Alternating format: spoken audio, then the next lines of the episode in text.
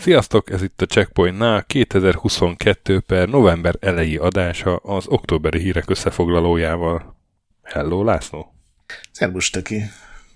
Mondd, hogy megy nálad az Audacity is. Megy. Megy. Na, tüskéim vannak, mert... Nem, nem, csak nem, nem, nem beszélt, nem ja. Kérdezettük, és gondoltam az elején kérdezem meg. Már az elején odacitiztem neki.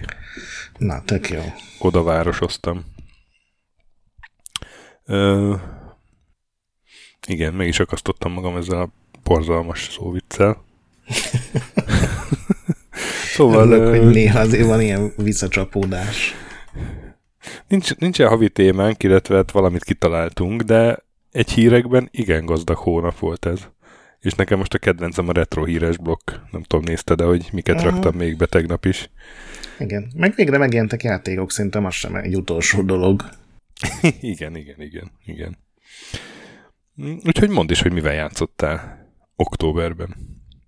Rengeteg játékkal játszottam, régebbiekkel is. Például a Szébölt most próbáltam ki, mert ugye jött a hír, hogy kikerül a Game Pass-ből, és akkor gondoltam, kipróbálom, most már fölpecselték, most már jól fut. Egy ilyen teljesen aranyos, akciómentes, nem tudom, így, így a címről tudod, de a Möbius grafikára emlékeztet, ilyen nagyon jó színei így, vannak. Tudom, de. igen, igen, igen, igen, igen.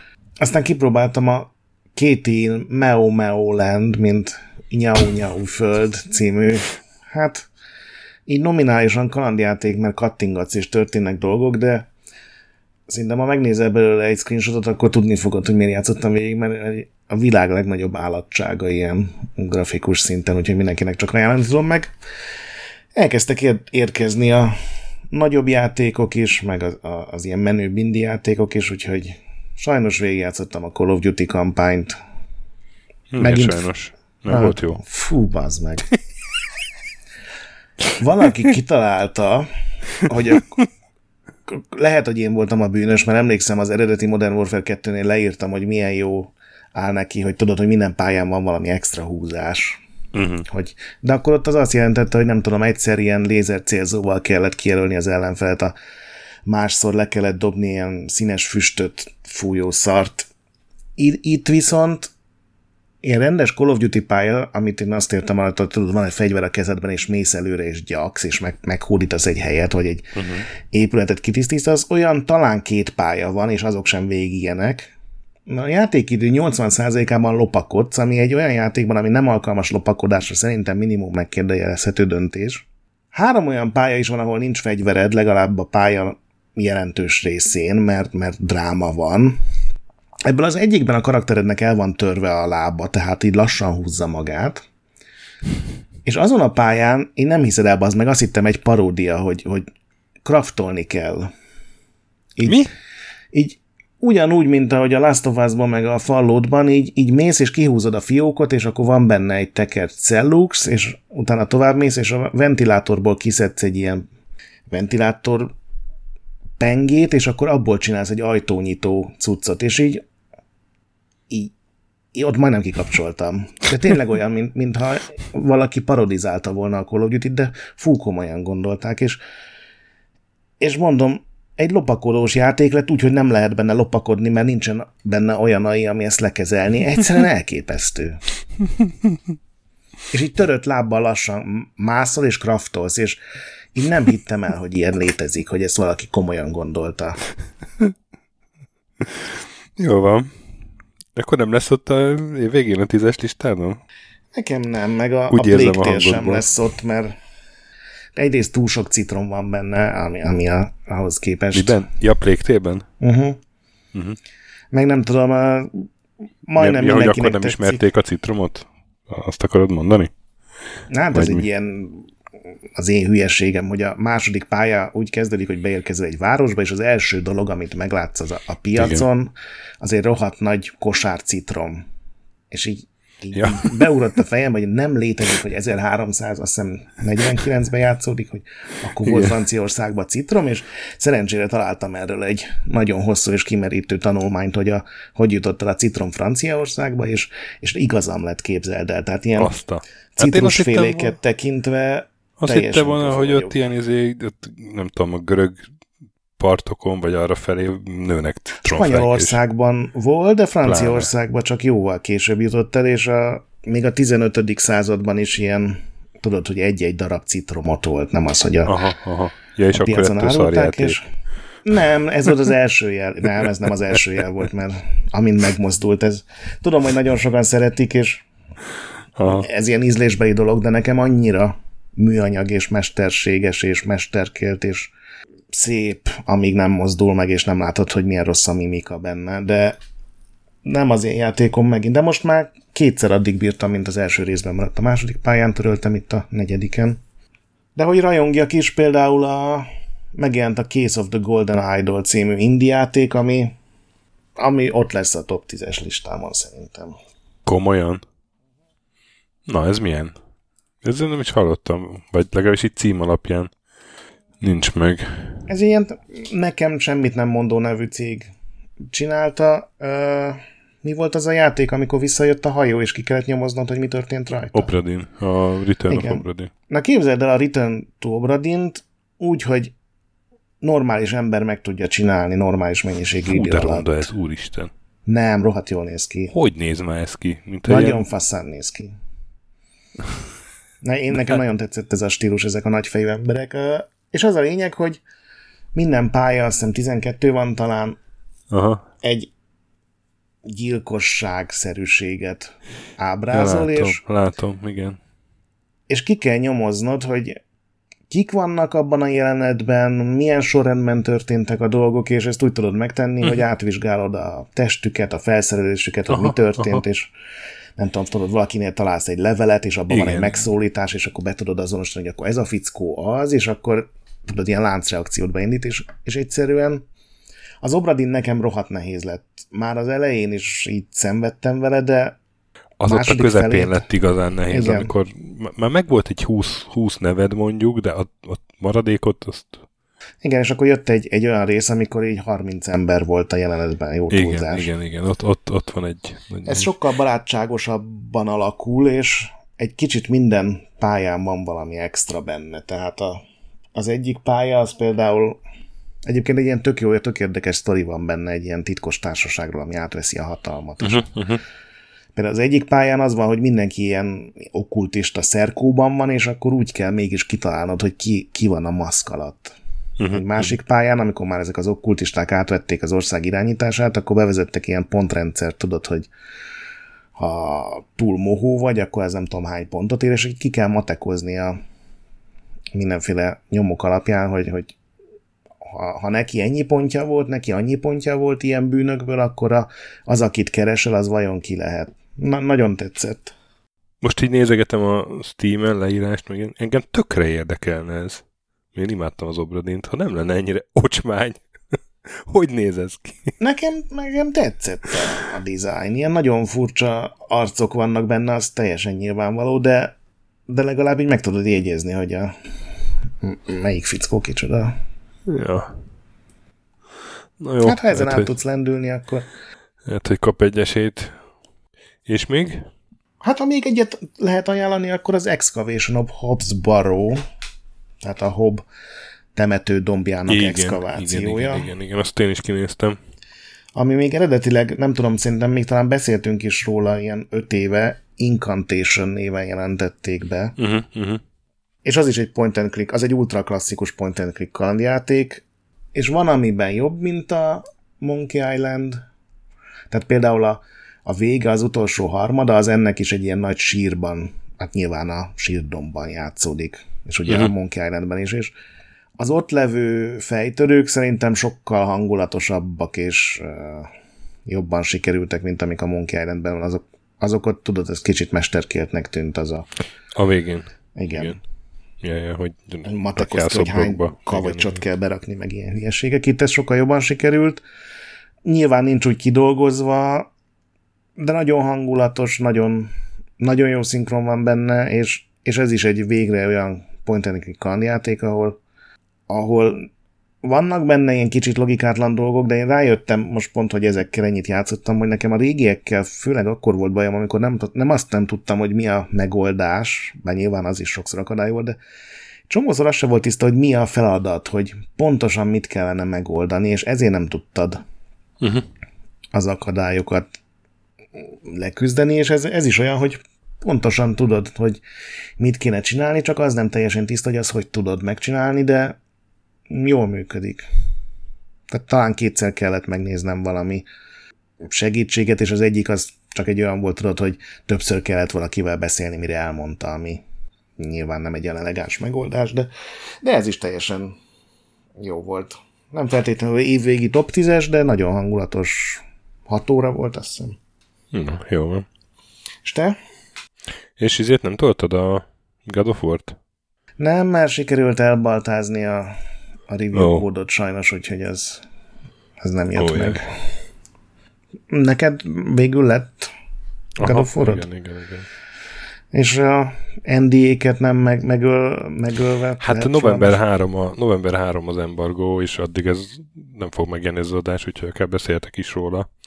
Csak még a, a vége fele vagyok, még nem játszottam végig, vagy hát nem tudom, hogy vége fele vagyok, szerintem már nincs sok hátra, uh-huh. mert elég sokat beletettem már. Szerintem nagyon jó, csak olyan, mint az előző.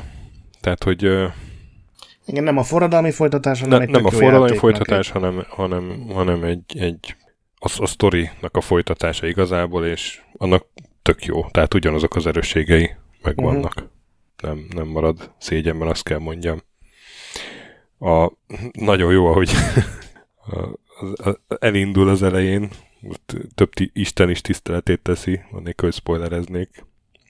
Van, van egy kicsit zavar ez a de az, az elsőben is zavart, ez a modern nyelvezet ehhez a környezethez. Tudod, hogy azt mondják, hogy oké. Okay. Például nekem Kratosz nem mondja azt, hogy oké.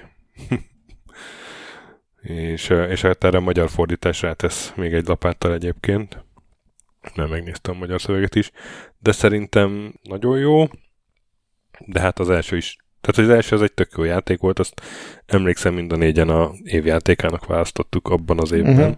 Ez egy erősebb év, úgyhogy nem gondolom, hogy ez meg fog ismétlődni, de, de mindenképpen az év legjobb játékai között van, szerintem. Nagyon jó volt megint visszatérni a, abba a világba, a Kratos ugye, és hát a, a kis Atreus, hogy felnőtt. az, ő, ő so, na, az egy, az egy érezhető változás, hogy sokkal többet hozzátesz most a harchoz. Vagy... Mm-hmm. Nekem az volt így vég az érzésem. Hát nem mondjál többet, mert nálam még nincsen kód, de, yeah. de az nagyon érdekel, hogy a... Hát nem spoilerezem el a, az előző God of War végét, de hát ott, hogy az Atreusról kiderültek Dolgok. Érdekes információk, és hogy ez, ezt hogy kezelik, az nagyon érdekel. Gondolom Igen. a sztori így bőven átlendít azon, hogy nagyon hasonló a játékmenet. Hát meg igen, gondolom, meg jól hát, néz ki. Meg hát egy tök jó játékmenetről van szó, tehát persze, hogy könnyen átlendít, hiszen nem csak tudod, vannak azok a folytatások, amik így, így lényegesen előrébb tudnak lépni, akár még hasonló ja. dolgokat használva, mint mondjuk a Mass Effect kettő, az ugye egy óriási nagy lépés volt technikailag is, meg... meg... Ez, ez nem olyan, de, de szép és jó, igen. Tehát a... Én amit mondjuk vártam volna, ami, ami mondjuk kritikáktól mondani, hogy, hogy, hogy kevésbé legyen kötött a pálya design. Uh-huh. Mert ha az elsőben emlékszel, ott, ott azért, ha nem is lineáris volt csomószor, de... Hát azért de, hogy, de elég lineáris de, volt, de és volt az az egy volt. Zóna, ahol igen, ugye szabadon engedte. Na hát ez, az ugyanez van, és én azt vártam volna, hogy mégis érted, pé es ötön járunk már, meg ilyenek, hogy egy kicsit legyen már egy szabadabb a terep, és akkor néha, néha van, tudod, mint ha volt az elsőben is az a tó. Igen, igen, Amikor, igen. Na hát itt is van egy ilyen vizes rész, és akkor tud, hajókázhatsz, de, de összességében szerintem még mindig túl sok a lineáris rész. Uh-huh. Hát akkor gondolom olyan, mint az eredeti God of War-nál a második rész, hogy ugyanaz a recept, csak még nagyobb, még durvább, és itt már ja. a sztori is gondolom érdekes. És az elejétől kezdve nálad van az izé a dupla kard, uh-huh. ami nem, nem rossz dolog egyébként. Igen, ezt én is szerettem.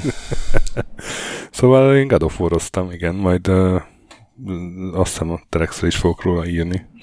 Milyen forradalmi elképzelés, hogy tudunk beszélgetni ilyen sokat játékokról, amikkel játszottunk, hogy végre vannak játékok. Igen. És egy csomót még nem is említettünk, majd ugye a végén felsoroljuk őket, de ugye a Mario igen. plusz Rabbidsból az új verzió is teljesen jól sikerült. Ó, az, az, az, még, az nincsen, meglátod. Viszont játszottam én is a Plague Tale-lel, Plague Tale, mi? Requiem. Ott is majdnem, majdnem végénél vagyok, csak közben beesett a God of War. Uh-huh. Én igen, értem, amit mondasz, és valóban a... Hát én nem a mesterkét szót használnám, hanem ilyen... Ez, ez a próbál á á á lenni, de nem tud. És így az, igy- az igyekezetet látni, de, de hát ez... Szerintem arra nem a mesterkétség a jó szó, hanem hát egyszerűen látszik az, hogy, hogy a production value az... az Na, azt a, azt a jelződ, az pont a játékmenetre értettem, más, hogy így... Ja, igen? Aha. Ez az ordít, amikor beérsz egy területre, hogy tudod, hogy hol van a fedezék, hogy hol kell elbújni, ja. és nem működik hát, ez a lopakod. Ne, legalábbis nekem nagyon nem tetszik. Nyilván a Call of Duty-t üt ide. Aha, aha, aha. Én, én teljesen el voltam a játékmenetével, szerintem nagyon egyszerű játékelemekkel operál, amiket mind láttuk már valahol, de, de működik, és, uh-huh. és az teljesen jó, és ez nekem az első részben is tetszett. A sztori mesélése is uh, szerintem, hát ott főleg a setting fogott meg nyilván, és az másodszorra már nem itt akkorát, mint elsőre, de, de az is továbbra is tetszik, és igen, a mimika az persze, hogyha mondjuk a Last of Us-hoz hasonlítom, akkor közelébe sincs, de hát nagyon szomorú játékos lennék, ha mindent a Last of Us-hoz hasonlítanék, mert egy csomó játék nem tetszene. De nem csak az, hanem úgy állóképeken rohadt jól néz ki. Tehát loptam egy csomó képet, mert tudod, ilyen baromi látványos a... De hát vannak ilyen játékok, igen. Állóképpen néznek ki jól. Ja, úgyhogy... Hát, tehát, hogy, hogy igen, nincs, nincs meg az a az a stáb, az a nem tudom, büdzsé, amitől ez meg tudná lépni azt a szintet, hogy igazi á á á legyen.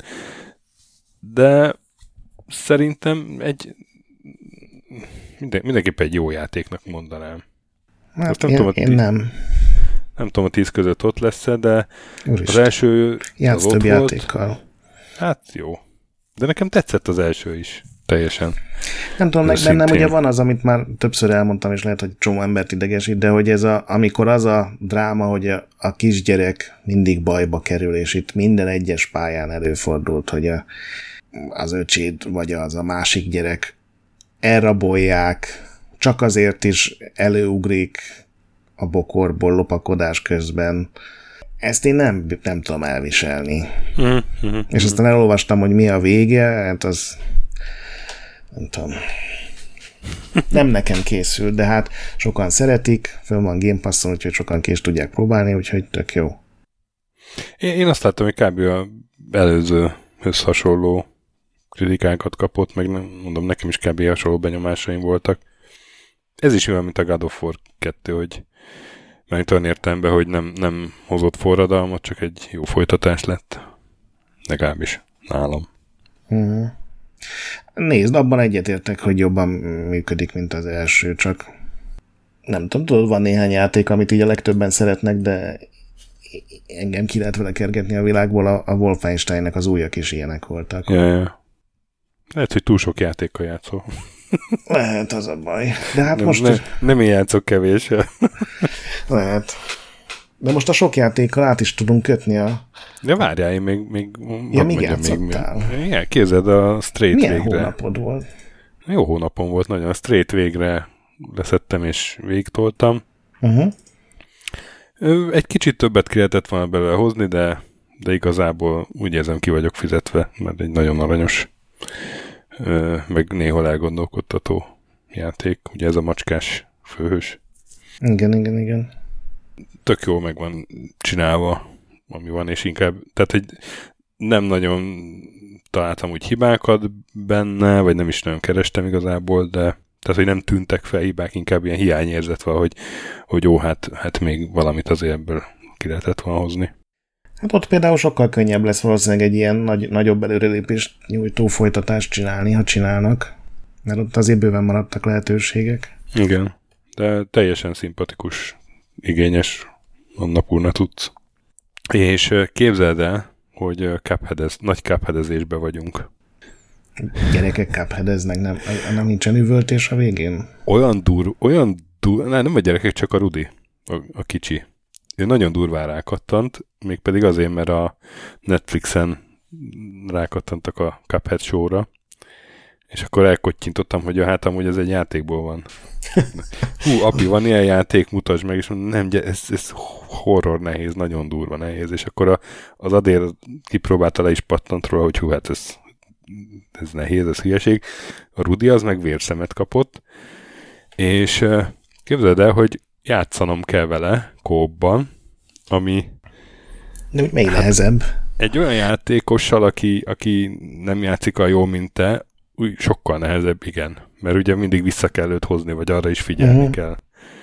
És ennek ellenére a kis csávó az egy pitbull, az így megragadja és nem engedi el, nem, nem adja fel. Aminek az lett a vége, hogy ott van ez a, szín, a két nehézségi fok, a, hogy single, simple és regular, azt hiszem ez a kettő. A, a, a, tehát az easy meg a normál kb. És easyben a legvégére eljutottunk ketten. Azt a rohadt, az tovább, és mint amíg én. Csak azért nem tudtuk végigjátszani, mert a legvégén az utolsó pályát azt akkor adja csak be, hogyha az előzőket normálan végigjátszottad. Ja, az tehát, hogy, a játéktermi trükk. Easyben nem lehet végigjátszani gyakorlatilag a játékot, igen.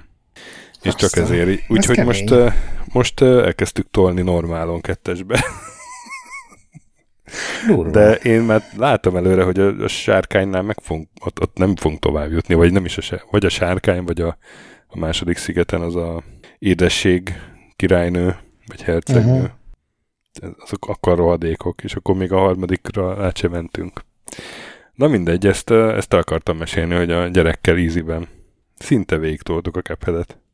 Durva. És nagyon nyúsz, hogy a dé el cét is szerezzen meg, mert abban van a kis csaj. Hát, az még durva, hogy erre a játékra gyógyul rá, és nem valami igen. ilyen gyorsabb sikerélményt adóra. Igen, igen. Engem is teljesen meglepett, de mondom, milyen ilyen agresszív, agresszívan rágyógyult.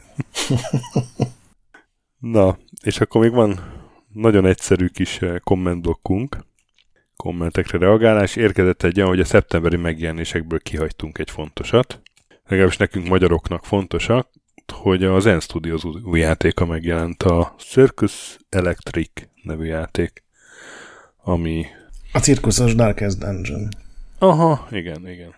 Pontosan. Nem, nem flipper játék, úgyhogy... Azt olvastam, hogy bődületesen nehéz, úgyhogy még nem, nem volt hozzá ilyen zen állapotom, hogy kipróbáljam. Igen, de egy, egy ilyen elborult uh, cirkusz, vándorcirkuszos uh, környezete van. Ez jó dizájnja van. Aha, jó, jó a dizájn, igen. igen. Így előre én is csak eddig jutottam, hogy megnéztem. Aztán hát nyilván uh, kaptam én több kommentet a, a tőzsde egy zéro összegű rulettjáték elméletemre. Jó, hát ezt tudtuk előre, hogy... Ezt tudtuk előre, ezt, ezt nem akarom nagyon ragozni, igazából kulturáltan lebeszéltük uh, Discordon, kb. Annyi a tanulság, hogy igazából ér olyat csinálni, hogy venni valamit, jó sokáig megtartani és felvenni az osztalékot, csak hát sokan nem így használják a tőzsdét, például a kis emberek, vagy a kis befektetők jellemzően. És ennyi, mehetünk tovább. Ugye aktuális havi főtéma nincsen, de van, azért, csak van olyan kis hát, rozoga. Hát a rozoga, igen, azt álltuk ki, hogy rengeteg bejelentés volt októberben. A dömpingből is kiemelkedett két név, vagy brand, a, ami egyszerűen egy külön eventbe, vagy egy külön sajtóközleménybe ránk zúdított egy rakás játékot, és az egyik a cé dé Projekt, a másik a Konami. Úgyhogy ezekről fogunk most kicsit bővebben beszélni, mégpedig azért, mert lehet. Melyikkel kezdjük? Hát nem a cé dé Projekttel, az volt cé dé előbb. Projekt. Aha, cé dé Projekt, az a hó elején volt. Hát ott lehetett tudni, hogy, hogy lesz egy Cyberpunk kétezer-hetvenhét kiegészítő, ugye, hogy az készülget, meg lehetett tudni, hogy lesz egy új Witcher játék, de hát ezeket most pontosították, és bejelentettek még egy csomó Witcher játékot. Tehát ez új Witcher játék, ami jön, ez, ennek Polaris a kódneve, és akkor ezen felül jön még plusz két Witcher játék, elvileg hat éven belül, a Polaris megjelenése után, és ezek együtt lesznek egy új Witcher trilógia. Nem, nem, nem. Hát. A Project Polaris az a új Witcher trilógiának az első része. Igen. Azok jelennek meg hat éven belül, amit nyilván nem hiszel senki. És a fölött van még az a két játék, amit külön de bejelentettek. Ma, de, de, de még, még nem fejeztem be. Ja, én azt ugyanazt hittem... mondj, nem ugyanazt mondjuk. Tehát, hogy az új Witcher játék lesz a Polaris, igen. Az, azután jön két játék, és ez a három játék lesz együtt egy trilógia. Nem. És a, a plusz két folytatás, az hat éven belül fog jönni. Nem, ezek nem, nem, nem, nem, nem. Ebben csak annyiban nem, én nem így vettem le, hogy nem az a lesz a trilógia. Tehát van a Polaris, van a Sirius, meg van a Canis Majoris. Igen. És az utóbbiről kiderült ugye, hogy az a Witcher egynek a remake-je. Igen, igen. De igen, így a Polaris, a Canis Majoris, meg a Sirius, ezek, ez három külön Witcher projekt, de hogy a Polarishoz jön majd két folytatás még. Igen, igen. Pluszban, igen. Akkor ugyanazt mondjuk nagyjából. Igen. Amit te hiszel? Én nem, természetesen nem hiszem el, és, és nem tudom, a éves fizetésemet ráteszem, hogy ez nem így lesz, de hogy ez elveg egy új trilógia első része a Polaris, az a lényeg. És igen, tehát ez egy hagyományos év, single hagyományos, player. Igen, és hat év alatt ezt le akarják zavarni a trilógiát, mármint a Polaris megjelenése után. Na és akkor ezen felül, igen, van a Canis Majoris, ami ugye a Witcher remake, az első Witcher játéknak. Igen, hát az nagyon hozzá kell nyúlniuk, hogy ez igen. fogyasztható legyen. Ugye annak volt a harcrendszer, ez az egérrel kattingatós. Uh-huh, uh-huh. Igen, igen. És akkor a Sirius is egy új Witcher játék, amiről kevesebbet tudni. Hát az, ott, ott azt hangsúlyozták ugye, hogy az fontos lesz benne nagyon a multiplayer is, de hogy lesznek benne egyjátékos küldetések is, amit én magamban ebből a szinte zero információból egyről úgy fordítok le, hogy ilyen, mint a most meg ilyen Gotham Knights, hogy ilyen lehet egyedül is játszani, de hogy igazából majd kópra épül, és nyilván semmit nem tudunk róla meg. Ezt ugye nem is a cé dé Projekt csinálja, hanem az egyik fölvásárolt stúdiójuk, úgyhogy uh-huh.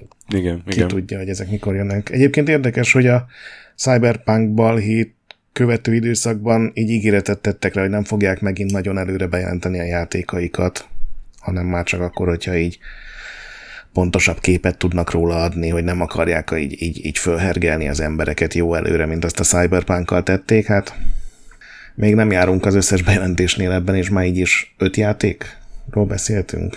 De itt valami, valahogy a befektetőknek kellett villantani, nem? Nem az azért jelentették hát be most? Gondolom részben a befektetőknek is, meg ugye hát a Cyberpunkot is azért jelentették be annó, hogy toborozzanak vele. Ugye a nagy projektek után, amikor rengeteg fejlesztő kiég, főleg, hogyha ilyen iszonyatos crunch van, akkor tényleg egy csomóan ott hagyják a stúdiót, amikor vége a munkának, és biztos vagyok benne, hogy a Cyberpunknál meg külön a nagy balhé, meg a, a, a nyilván a stúdión belül is óriási nagy vihart keltett az, hogy így meg kiadták, és nagyon sokan ott hagyták a céget, mm-hmm. és, és szerintem oda is kell toborozni, hogy nyugi, biztos a stúdió helyzete, nézzétek meg, száz harminchét projektünk van a következő három évre kis túlzással.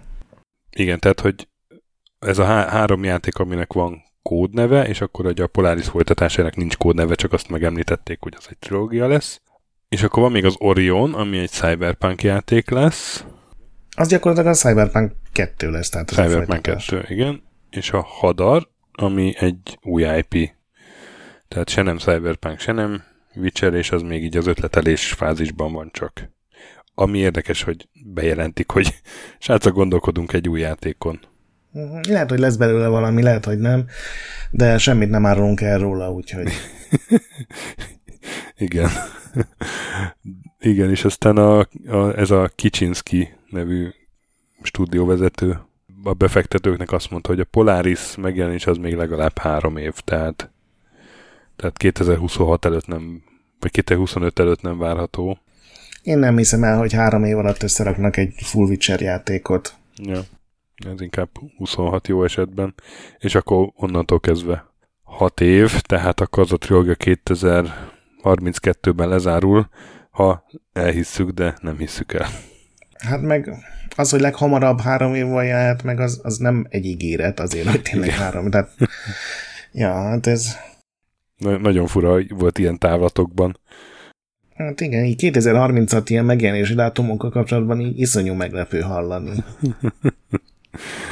Igen. És hát ugye a Cyberpunk csapatot kiköltöztetik teljes egészében Amerikába, meg ugye a kanadai cé dé Projekt csapat is azon fog dolgozni, úgyhogy biztos vagyok benne, hogy iszonyatosan sok embert kell fölvenni ehhez a Witcher trilógiához, meg ez a Hadar is a lengyel stúdiónál készül, tehát... De még csak gondolkodnak rajta. Hát jó, Lengyelországban gondolkodnak rajta. Egy nagy teremben ülnek és keményen gondolkodnak. Egy ember is tud rajta gondolkodni, az nem kell olyan sok. Végülis most elolvasva a hivatalos szöveget, sehol nem mondják, hogy több ember gondolkodik rajta. Csak azt, hogy a, a legkorábbi konceptuális munka kétezer-huszonegyben kezdődött, tehát már valaki egy éve gondolkodik a pincében. Már volt egy sörözés, ahol oda ment az egyik fejlesztő, hogy vezetőt, hogy hé, főnök, van egy ötletem. Hát én ezekből egyébként így ennyi információ alapján így óvatosan kíváncsi vagyok a következő Witcherre, de iszonyatosan pessimista vagyok az ilyen megjelenési dátumokkal kapcsolatban, már így rögtön azzal, most arról nem is beszélve, hogy milyen lesz a játék. Gondolom most ilyenkor a bizonyítási láz az dolgozik a csapatban, de hát az egy dolog. Nagyon érdekel, hogy miben tudnának a Witcher három után előre lépni, hogy ez egy ilyen megismételhető minősége, vagy egy ilyen egyszeri csoda volt. Mm-hmm. De hát kiderül kétezer-harminckettőig. És azt láttad egyébként, hogy ez a ugye ezt a Kicsinszkit mondtam, de a másik ilyen alapító cé e o a Marcin Iwinski, és ő visszalép harminc év után a társ cé e o-ságból, és hát hivatalos verzió szerint más szerepkörben marad a cégnél. Oké, okay, ez bármit jelenthet. Ja. De ott a vezetőségben volt egy változás, az is egy a hónapban történt. Hát inkább kérdőjelek vannak, mint tiszta lelkesedés az én részemről. Már csak azt sem tudom egyébként elképzelni, hogy a Witcher egynek a remake-jét azt hogy gondolják. Ugye hát az, az egy teljesen más játék volt, mint mondjuk a Witcher három. Hogy ezt hogy akarják megcsinálni. Tehát nulláról csinálnak egy játékot, aminek körülbelül ugyanaz a sztoria, de azon kívül semmi más nem azonos, vagy újra csinálják, azt csak modernebb, gyári előttel fognak dolgozni most már az összes projektjükön. De azért sok kérdőjel van. Meg igazából nekem a, a multiplayer Witcher sem az a olyan dolog, amit azonnal izgalomba jövök, bár abba akár még valami tök érdekeset is kihozhatnak. Nem, de az, az jó dolog, hogy a jelek szerint uh, single player játékokban gondolkodnak azért eléggé. Ez az új trilógia. Enne, ennek manapság örülni kell. Ja, bár mondjuk ja, most majdnem mondtam egy nagyon rossz indulatút. Nem, hát nem hiszem, hogy most nagyon sokat akarnának kísérletezni, mert a Cyberpunk megmutatta, hogy azért ez nem úgy működik, hogy ha sikerült egy Witcher, akkor már utána minden sikerül.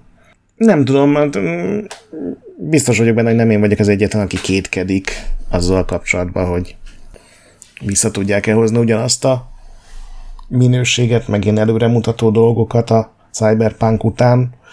És mivel biztos vagyok benne, hogy most nem lesz többet olyan, hogy, hogy tényleg túl hamar kiadják a játékot, mert azt még egyszer nem vállalhatják be, ezért biztos vagyok benne, hogy ez nem három év múlva fog megjelenni tök új, számukra tök új motoron. Egy hatalmas nyílt világ, legalábbis gondolom, hát ezt sem mondták, hogy nyílt világ lesz, de hát biztosan mi más lenne. Mindegy, hát nem hiszem, hogy egy elkövetkezendő egy-két évben cé dé Projekt termékek megjelenésére kéne számítani. Viszont Konami, akkor menjünk át arra. Szerintem Konami játékbejelentés régen kapott ekkora figyelmet, legalábbis a nyugati sajtótól egészen biztos. Na hát a Proevo bejelentésen nagyon sokan röhögtek, azt az nem, ne vegyük el a Konamitől. Vagy most már elfutból. Konamit egy-két éve leírtuk már, hogy, hogy nem is lesz ilyen, csak pacsinkózni fognak, aztán kiderült, hogy ez nem egészen így lesz. De így volt öt évig. Hát jó, de akkor is jelentek meg Japánban játékaik. Azt te mondtad, hogy, hogy igen, mobilra. Nem, nem, nem úgy van. Igen, hát attól még jelentek. De hát most ez egy nagy visszatérésnek tűnik, és hát a Silent Hill-lel mégpedig uh, Silent Hill kettő remake, ez talán a legfontosabb, a Bluebird Team csinálja, akik a Layers of Fear-t többek között, meg a Mediumot, ami szerintem az egyik legjobb Silent Hill volt, bár nem játszottam mindegyikkel, de engem ez hát a rajongóknak a, a legnagyobb kedvence az biztos, hogy ebben voltak a, azok az ikonikus lények, ugye az a nővér, meg a Pyramid Head. Piramis fej, igen, igen, igen, igen, igen. Jó, a trailer alapján jól néz ki. Igen, igen. Aztán az Annapurnával lesz egy közös Silent Hill Townfall, amiről nem nagyon árultak el mélyebb részleteket. Hát sőt, semmit. Igen. Erről ennyit lehet tudni, amennyit mondtam. És, és egy Silent Hill F a Neobards Entertainment-től, nekem nem volt ismerős a nevük, amit szintén nem tudni, hogy mi lesz, de vélhetően Japánban fog játszódni. Yeah. Hát az F, aminek szerintem más lesz a neve, mire megjelenik, az a következő mainline Silent Hill, tehát az a Silent igen? Hill hat. Már nem, nem, így, nem így hívják, de az a Silent Hill a következő nagy japán eredeti. Én ezt nem raktam össze. Dolog azon dolgozik valamilyen szinten a, az eredeti gárdából néhány tag, de ami szerintem tök jól néz ki, tehát ilyen nagyon jó dizájn van benne. Új karakterdesigner van, meg új sztoriíró, és ez a sztoriíró, ez a Ryukishi nulla hét Al nevű japán fickó, aki a, nem tudom, hallottál-e a Higurashi, meg a Umineko When They Cry című ilyen játékokra, amik ilyen nagyon aranyos visual novelnek indulnak, de aztán így elég durván horrorba átcsapnak. Én nem játszottam velük, mert taszita, ahogy kinéznek benne a karakterek, de állítólag a sztori az ilyen nagyon-nagyon-nagyon durva irányokba elmegy. Az elején csak, tudod, ilyen aranyos lányok iskolás, iskolában így, így nem tudom, így élik az életüket, de valahogy úgy, mint a Doki Doki uh, Literature Clubban állítólag az is nagyon elfajul, és, és valamiért őt kérték meg, és ez szerintem látszik a trailerben is, hogy nem ez a tipikus Silent Hill, hanem kicsit ilyen elborultabb ilyen, uh, tudod, ez a japán horrorban á, mindig van valami furcsa, meglepő dolog, nem csak a zombik, meg a dolog, és ebben már, már alapból vannak ilyen bizarr lények. Ami szerintem még fontos, azon, hogy még van egy negyedik játék is, vagy, vagy egy negyedik valami, hogy semminek nincsen megjelenési éve. És akkor mondjad a negyediket is, ami hát, ha te megfejtetted. De most melyik a negyedik? Az, az nem egy sorozat? Az Ascension. Az Ascension. Az a, hát én abban sem vagyok biztos, hogy ez egy játék. Hogy az egy interaktív sorozat, nem? Nem egy tévésorozat? Mert valahogy a gé gé Abrams is benne van, vagy a, az ő neki a cége. De valami interaktív dolog, tehát ennek lesz valami, ha más nem, egy applikáció a konzolon. Aha. Igen, igen. Hát vagy olyasmi lesz, mint a... Mi az Isten? Kam- nem Cumbersnatch. Mi? Bandersnatch. Bandersnatch. Igen, hát ahhoz volt. Képest, hogy ugye ez a nagy Konami visszatérés volt, és bejelentettek minimum három, de ki tudja, lehet, hogy négy játékot, meg egy filmet, ahhoz képest iszonyú kevés információ hangzott el ezekről a ez így van, projektekről, így és tehát ez az Ascension, és igen, egy, egyrészt streamelhető lesz, még az is megpendítették, hogy élőszereplős, de hogy interaktív lesz, és egyszer nézős, tehát fix időpontban fog lemenni az egész világon, és hát nem tudom, le, remélem nem az lesz belőle, hogy tudod, hogy jobbra megy, vagy balra megy a karakter, és akkor megnyomod a gombot, és aha, aha. egy ilyen interaktív film, de aztán az is lehet, hogy tényleg csak ennyi lesz benne, de azt ígérték meg, hogy ez nem egy újra nézős, újra játszós dolog lesz, hanem hogy ez egyszer fog lemenni, és amelyik karakter meghal, az meghal, amelyik karakter túléli, az túléli. Érdekes kezdeményezés, de így információ nélkül nehéz róla elmélkedni, nem? Hogy... I- igen, igen, de nekem ez inkább tűnt tévés projektnek, mint, mm, lehet. mint játékosnak, de hát aztán lehet, hogy játék lesz, úgyhogy nem tudom. Ami viszont biztos, hogy nem játékprojekt, az a Return to Silent Hill című film, mert ezt is bejelentették. Christoph Gans fogja rendezni, ha minden igaz, aki ritkán rendez, de például ő rendezte a, a Farkasok Szövetségét, ha valakinek azt tetszett, illetve hát a Silent Hill kettő, vagy a Silent Hill filmet kétezer-hatban.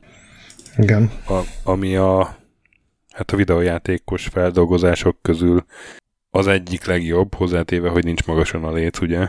Tehát ezzel is voltak problémák, de, de ez egy olyan, olyan film volt, ami jól visszaadta szerintem a játék hangulatát, és látszott, hogy akik, akik ezt a filmet csinálták, azok megnézték, hogy mégis milyen ez a játék, és nem csak igen. a, a szeteket lapozgatták. Igen, én nem néztem végig, de igényes volt. Nagyon. De hát ugye erről sem lehet semmit tudni, hogy ez most valamelyik játékhoz kapcsolódik-e, vagy megint egy teljesen új sztori lesz, vagy a filmeknek a folytatása lesz, vagy azokhoz se kapcsolódik. Nem tudom, számomra mindig furcsa jön le, amikor így valaki csinál egy tényleg beharangozott, és látszik, hogy költöttek rá pénzt, meg csináltattak hozzá trélereket, és a végén így igazából a címeken kívül, meg néhány a Silent Hill kettő remake-hez egy, egy áru, tehát az egy tök jó trailer, az, az megmutatja, hogy milyen lesz a játék. De a többihez ilyen így utólag majd talán belelátjuk, hogy mit kellett volna gondolni erről, vagy hogy illeszkedik bele, de ez a Town Hall is egy olyan dolog, hogy egy Annapurna projekt azoktól a fejlesztőktől, akik a Storyzán toldot csinálták, az így rohadt jól hangzik, de hogy ez pontosan hogy fog működni a Silent Hill környezetben, hogy olyan lesz tényleg, mint a Storyzán told, csak egy másik világban, vagy szóval ez így, nem tudom, nekem mindig furcsa, amikor így nagy csinadrattával beharangozzák, és aztán itt titkolóznak mindennel kapcsolatban. De legalább lesz új Silent Hill, egy csomó. Lesz, meg olyan tényleg igényes volt ez a bejelentés, hogy álltak ott a ködben a, a japán szakik, ott veszengtek. Igen, pont nem látszott be, hogy valaki fújja a ködgépet ott oldalról, hogy nehogy rá lehessen látni a háttérre. Cuki volt. Na, és akkor egy éve korábbi téma helyzete ma. Ugye akkor az volt a témánk, hogy meghekkelték a Twitch-et. Hát... ez ma már el is felejtettük, nem? Igen, annyi hekkelés volt azóta. Például erre a hónapra is jutott. Erre a hónapra is jutott hekkelés hír, úgyhogy ez igazából ezek vannak ezekkel. Úgy tűnik, hogy euh, nehéz mit kezdeni. Igen. Viszont akkor kúrás híreink. Akkor kezdjünk is ezzel a hekkelőssel? Hát igen, ez elég gyorsan lemegy szerintem. A Genshin Impactot hekkelik. Vagy hát Genshin. Úgy tűnik, hogy... Genshin? Bocsánat. Nem tudom, nekem mindig a geny. Genshin Impactot hekkelik, egy, egy óriási leak történt. Nagyon úgy tűnik, hogy a következő kilenc hónap update-jei azok kiszivárogtak hackereknek köszönhetően. Tehát konkrétan kétezer-huszonhárom júliusra tervezett patch, amiben ugye lett volna, hát mit tudom én, mi van a Genshin Impactban, új karakter, új fegyver, új... Hát pálya. Igen, meg ilyen küldetések, meg ilyesmi, és hát ez ugye azért baj, mert előre nyilván eltűnik egyrészt a meglepetés varázsa, másrészt meg ugye el lehet kezdeni nézegetni, hogy melyik lesz a legjobb taktika. De egyébként állítólag nem tudják kizárni, hogy kiszivárogtak más céges adatok is, tehát ez ugye ez a játékra vonatkozó, de hogy állítólag a cég, céggel kapcsolatban is tudod, ilyen fizetési papírok, meg ilyenek is. Yeah. Általában nem lehet kizárni, hogy kiszivárogtak, ami nem hangzik túl jól. Hát ez volt az ide, a, ez volt az a havi megkelős hírünk. Igen. És akkor további fontos hírek a hónapból, például a Sony-nek a tervei a jövőre nézve. A Herman Hulst, hogy kezdtétek? Hát ezt hollandul. Herman, Herman Hulst. Mondjuk. Herman Hulst, a PlayStation Studiosnak a feje nyilatkozott. A Sony játékos közeljövőjéről, és hát a, nagyjából az a lényege, hogy ez a hagyományos konzoltól konzolig megyünk üzletmenet, ez a emelkedő költségek miatt nem járható út, és ezért pé cé és mobil játékban is kell gondolkodni a Sony-nak. Több mobil játék lesz, több online játék lesz, viszont a, a sikeres PlayStation hitek, vagy hát ilyen csúcsjátékok pé cé verziójáig legalább egy évvel fog telni mindig. Nem tudom, nekem így olvasgatva ezt az volt a kérdésem, hogy, hogy azért ugye nem lesz kevesebb fasz a single player játék, amilyen sztori vezérelt. Hát ebben a ténylegesen teljesen új az az volt, hogy, hogy végre ezt, amit mondtál, ezt, ezt így, így lefektették, hogy az a szabály náluk, aha, legalábbis jelenleg, hogy ugye az ilyen nagy sztori alapú játékok, mint God of War, Uncharted, Spider-Man és ezek, minimum egy évig exkluzívak lesznek konzolon, és csak utána írják át pé cére. A multiplayer alapú játékaik, amiből még egyelőre egy sem jelent meg, de ugye jelenleg tíz A fejlesztés alatt, ők is szeretnének valami Fortnite meg Warzone-szerű sikert nyilván, azok viszont azonnal jönnek pé cére is, mert hát multiplayer játéknak kell a játékos szám az első pillanattól kezdve. És hát az, hogy legalább tíz ilyen szolgáltatás jellegű játék, tehát amit ugye sok évre terveznek, full fejlesztő csapatot lefoglalnak, hogy abból több áll fejlesztés alatt náluk, ugye tízet mondanak, hogy a, az első körben talán jövő év végéig mondták, hogy a, addig fog megjelenni annyi. Most ehhez hozzá lehet venni ugye a Destiny kettőt, hiszen az most már így Sony játék, mióta megvették a Bungie-t, meg a következő játékot vagy játékokat, amin a Bungie dolgozik, azokról is egyébként egy csomó pletyka kikerült, ilyen viszonylag megbízható arcoktól, de ugye pletykákról nem nagyon szoktunk beszámolni, mert abból is annyi van, mint a szemét, és a nagy részük az kitaláció, de úgy néz ki, hogy a, de a Bungie következő játéka is egy multiplayer, egy kópjáték lesz, csak teljesen más jellegű, mint a Destiny. De igen, a Sony-nak tetszik ez a pénz, és, és szerintem a nagy stúdióikat nem állítják át, hanem inkább az ilyen nemrég fölvásárolt ilyen kisebb, meg közepes méretű csapatokkal próbálkoznak. Ez, ez valamennyire így igazából sejthető is volt, mert, mert ilyen jellegű csapatokat vásároltak fel, tehát például mobiljátékos cégeket. Igen, igen. Meg ugye külön megvették azt a pé cére portoló specialista céget, tehát... Igen, igen, igen. Hát úgyhogy a, a Sony az már nem csak PlayStation-ben gondolkodik. Most már hivatalos. Aztán, ez egy nagyon... Ez egy nagyon érdekes hír, amit most raktál be, a valódi személyek tetoválásai játékokban per. Ez a dupla vé vé e kettő ká játékok, ugye ez a ameri- mi ez? Pankráció, pankráció játékai a Take-Two-nak. És hát az egyik pankrátor, Randy Orton, neki vannak mindenféle tetkói, és ennek a, ezeknek a tetkóknak a tervezője akart pénzt, és uh, be is adott egy keresetet, aminek egy megegyezés lett a vége, háromezer-hétszázötven dollárt kap. Ennél nagyobb összeget akart, akár részesedést a játékokból, de hát attól még mégis precedens értékű ez a per, hogy hát ezek szerint nem csak a, a sztároknak kell fizetni, hogy, hogy a személyiségi jogokért, hogy használják a játékban a képmásukat, hanem a sztárokon levő tetkókat készítő művészeknek is. Ez nagyon a furcsa szell- egyébként. A szellemi termékért. Tehát egyrészt valahol megértem, tehát hogyha nyilván egy ilyen érsportoló, az nem tudod, a füzetből választja ki, hogy mit akar magára rakni, hanem így megbeszéli a tetoválóval, és egy egyedi dolgot csinálnak. Tehát ebből a szempontból megértem, csak én azt hittem, hogy amikor téged meg letetovál valaki, vagy, vagy kapsz egy tetoválást, akkor a pénzben az is benne van, hogy az a tied. Minden másodlagos intellektuális jogával együtt. Hát a jelenek szerint csak licenszeled vagy.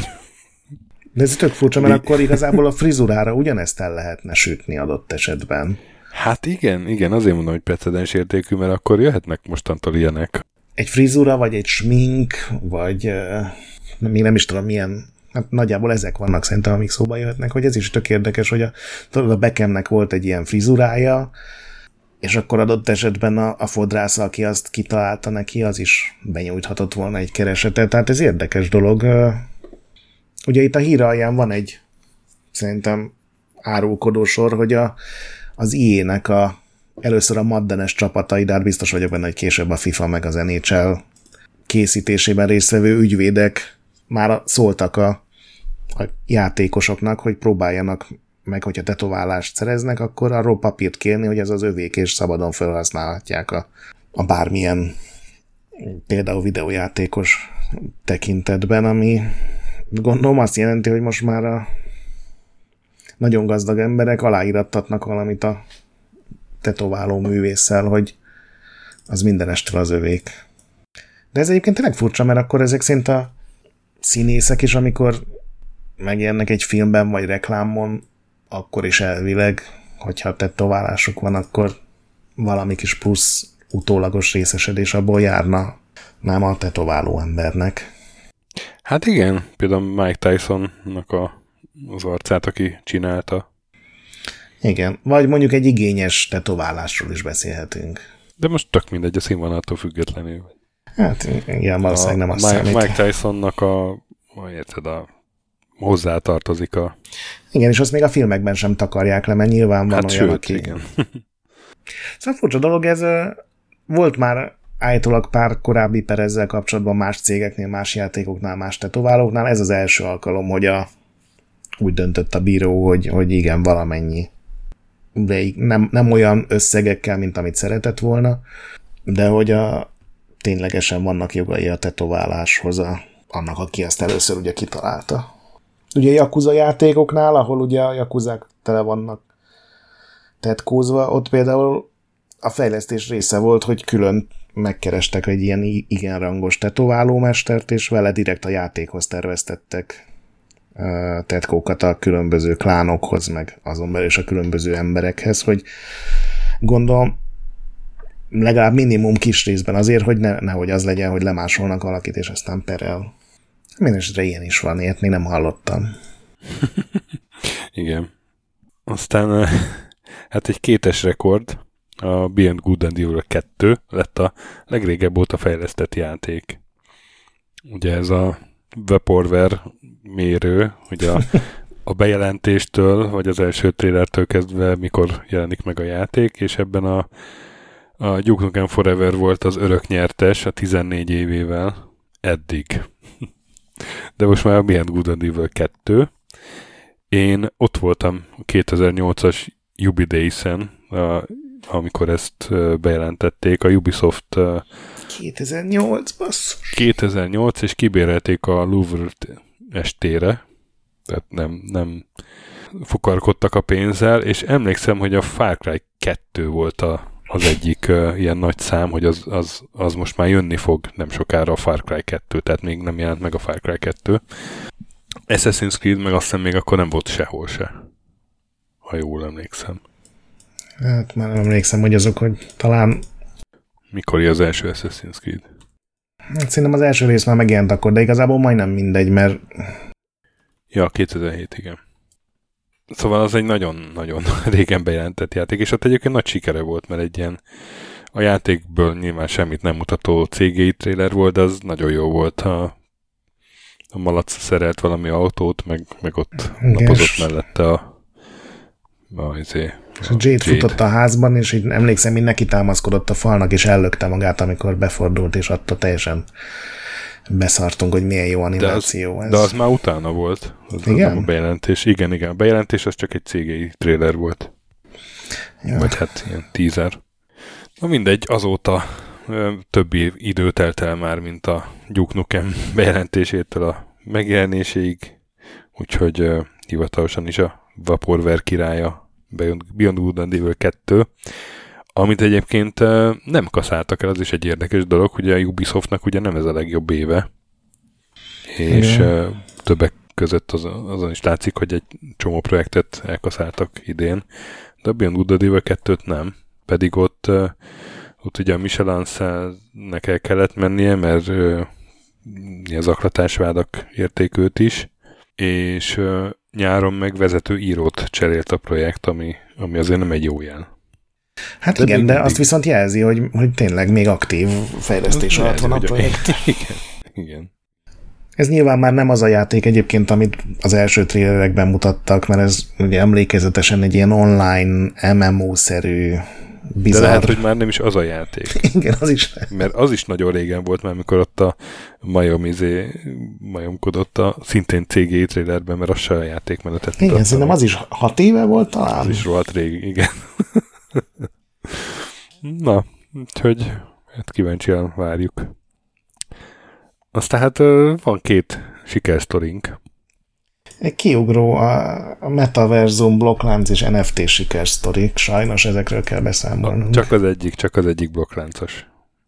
Igaz. Ez a Decentraland nevű, ami egy Ethereum alapú sandbox metaverzum. Ami, hát nem tudom, ez, ez, a def, ez a három szó, így, vagy ez a négy szó egymás mellett, az, az nagyon messze van attól, a, hogy egyik se szerepel a Bibliában. Hogy videójáték. De hogy et, ethereum, ethereum alapú sandbox metaverzum, igen, ahol így en ef té-ként lehetett, vagy lehet venni és adni virtuális javakat, telkeket, ilyesmi.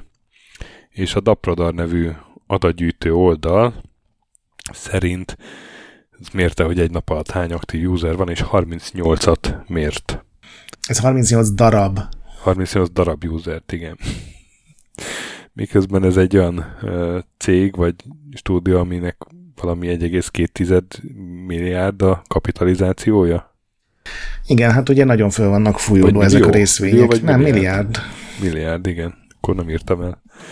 És akkor jó volt Jó volt a stúdiónak a védekezése is, hogy az, az rosszul számol a Dapradar, mert van egy nap alatt nyolcezer is.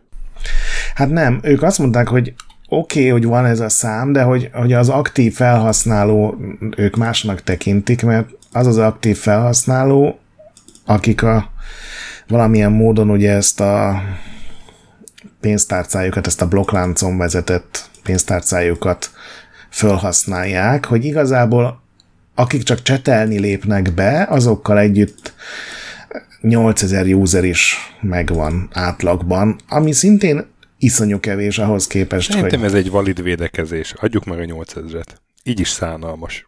Igen, azért mondom, hogy ez, ez akár még lehet is, de ez sem az az elsöprő web három forradalom, amit ugye beígértek, és ugye ennek az egésznek pont az a lényege, hogy a kriptovalutáddal veheted a szarokat, de hát ez a, tényleg arra jön ki, hogy egy nap ilyen harminc-harmincöt ember vásárol bármilyen pici összeggel, vagy nyilván lehet, hogy milliókat költ valaki, de hogy azért ez nem ez az extrém siker, sőt, hát iszonyú messze áll. És ugye a Decentraland a legnagyobb sikere ezeknek a web hármas metaverzum játékoknak, tehát a többi ennél szarabul megy valószínűleg.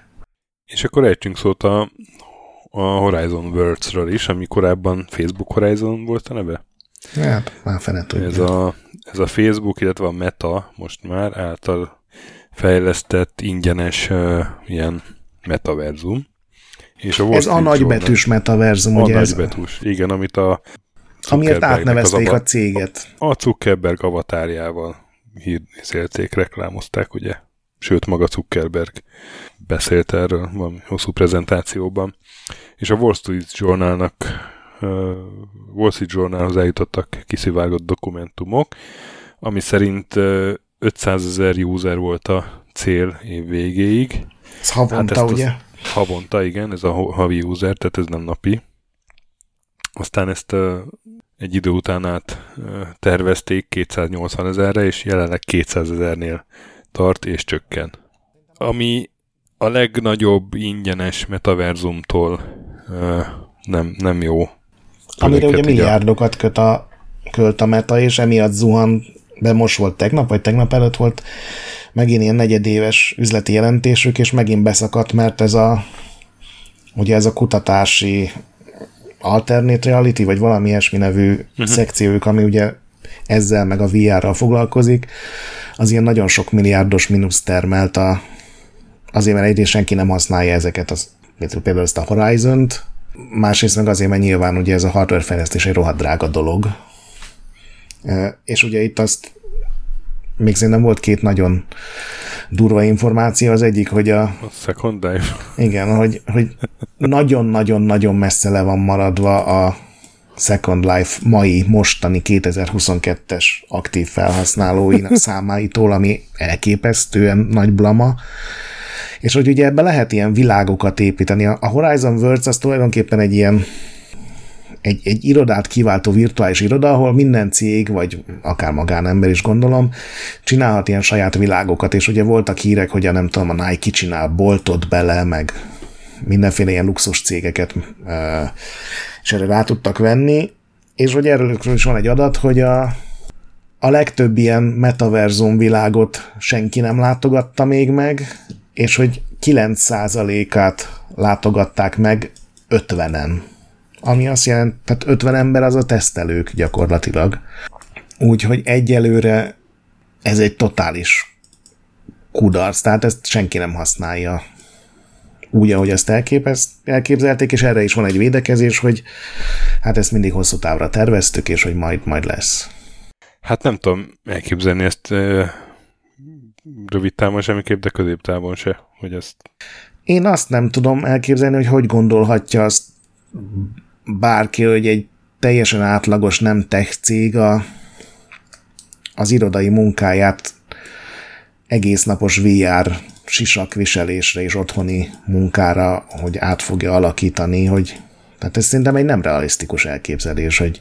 Hát eleve már a, már a erőforrások, hogy, hogy miért ezeket a virtuális világokat meg kell csinálni valakinek. Gondolom, akármilyen jó fejlesztő túlod van, ez, ez azért nem kis meló, ha rendesen meg akarod csinálni. Miért csinálnád meg, amikor távmunkára is ott a Zoom, meg az e-mail, meg a Slack, meg nem tudom. Igen, hogy, mert hogy a Fura. Ugye az a Zuckerbergnek ez a vé er a mániája, és az egész céget erre tette fel, amikor ugye át is nevezték a, a Facebookot Metára, vagy hát az anyacéget, és azóta is minden pénzt ebbe ölnek. Kíváncsi vagyok egyébként, hogy mikor távolítják el, mert már érik neki. Nem tudják szerintem eltávolítani, mert a szavazó részvényeknek a ötvenöt százaléka, vagy mennyi az övé. Tehát amivel ténylegesen tudsz beleszólni a cég életébe, azokat nem adta el. Valahogy át van alakítva, hogy a Facebook részvényekből nyilván a legtöbb az nem az övé, de... Mm, akkor viszont veszek, veszek sok popcornt. Igen, hát egyelőre ez a nagybetűs metaverzum dolog, meg a kisbetűsek sem, ugye a Decentralandből is látszik, így nem, nem működnek még annyira.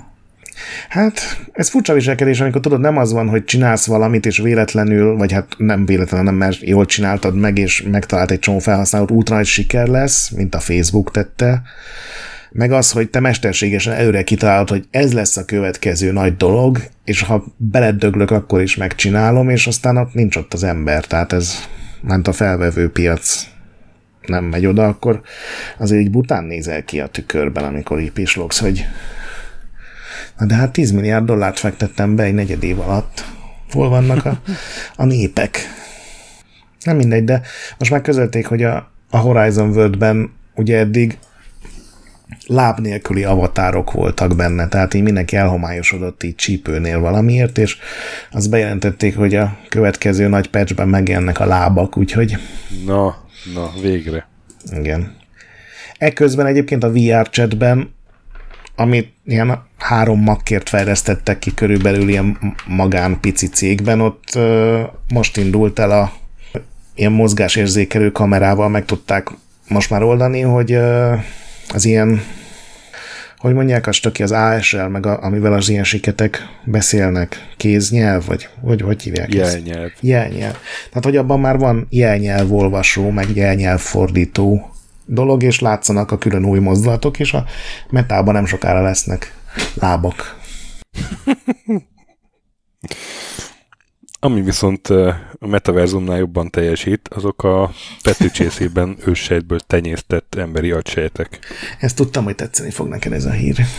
Ez nekem már kétezer-huszonegy végén is tetszett, mert akkor is körbe ment, mert oh. akkor kijött már egy ilyen előzetes study, de most kijött egy, egy újabb eredményekkel, de hát gyakorlatilag ugyanaz a eredmény, de én nagyon szívesen ö, olvastam ezt újra, hogy nyolcszázezer, kb. nyolcszázezer emberi agysejtet tenyésztettek, ebből egy ilyen mini, mini agynak nevezik a kutatók ezt, az, az, az ott, ott egy mini agy, abba elektródákat dugtak, és valahogy tanították ezt elektromos jelekkel.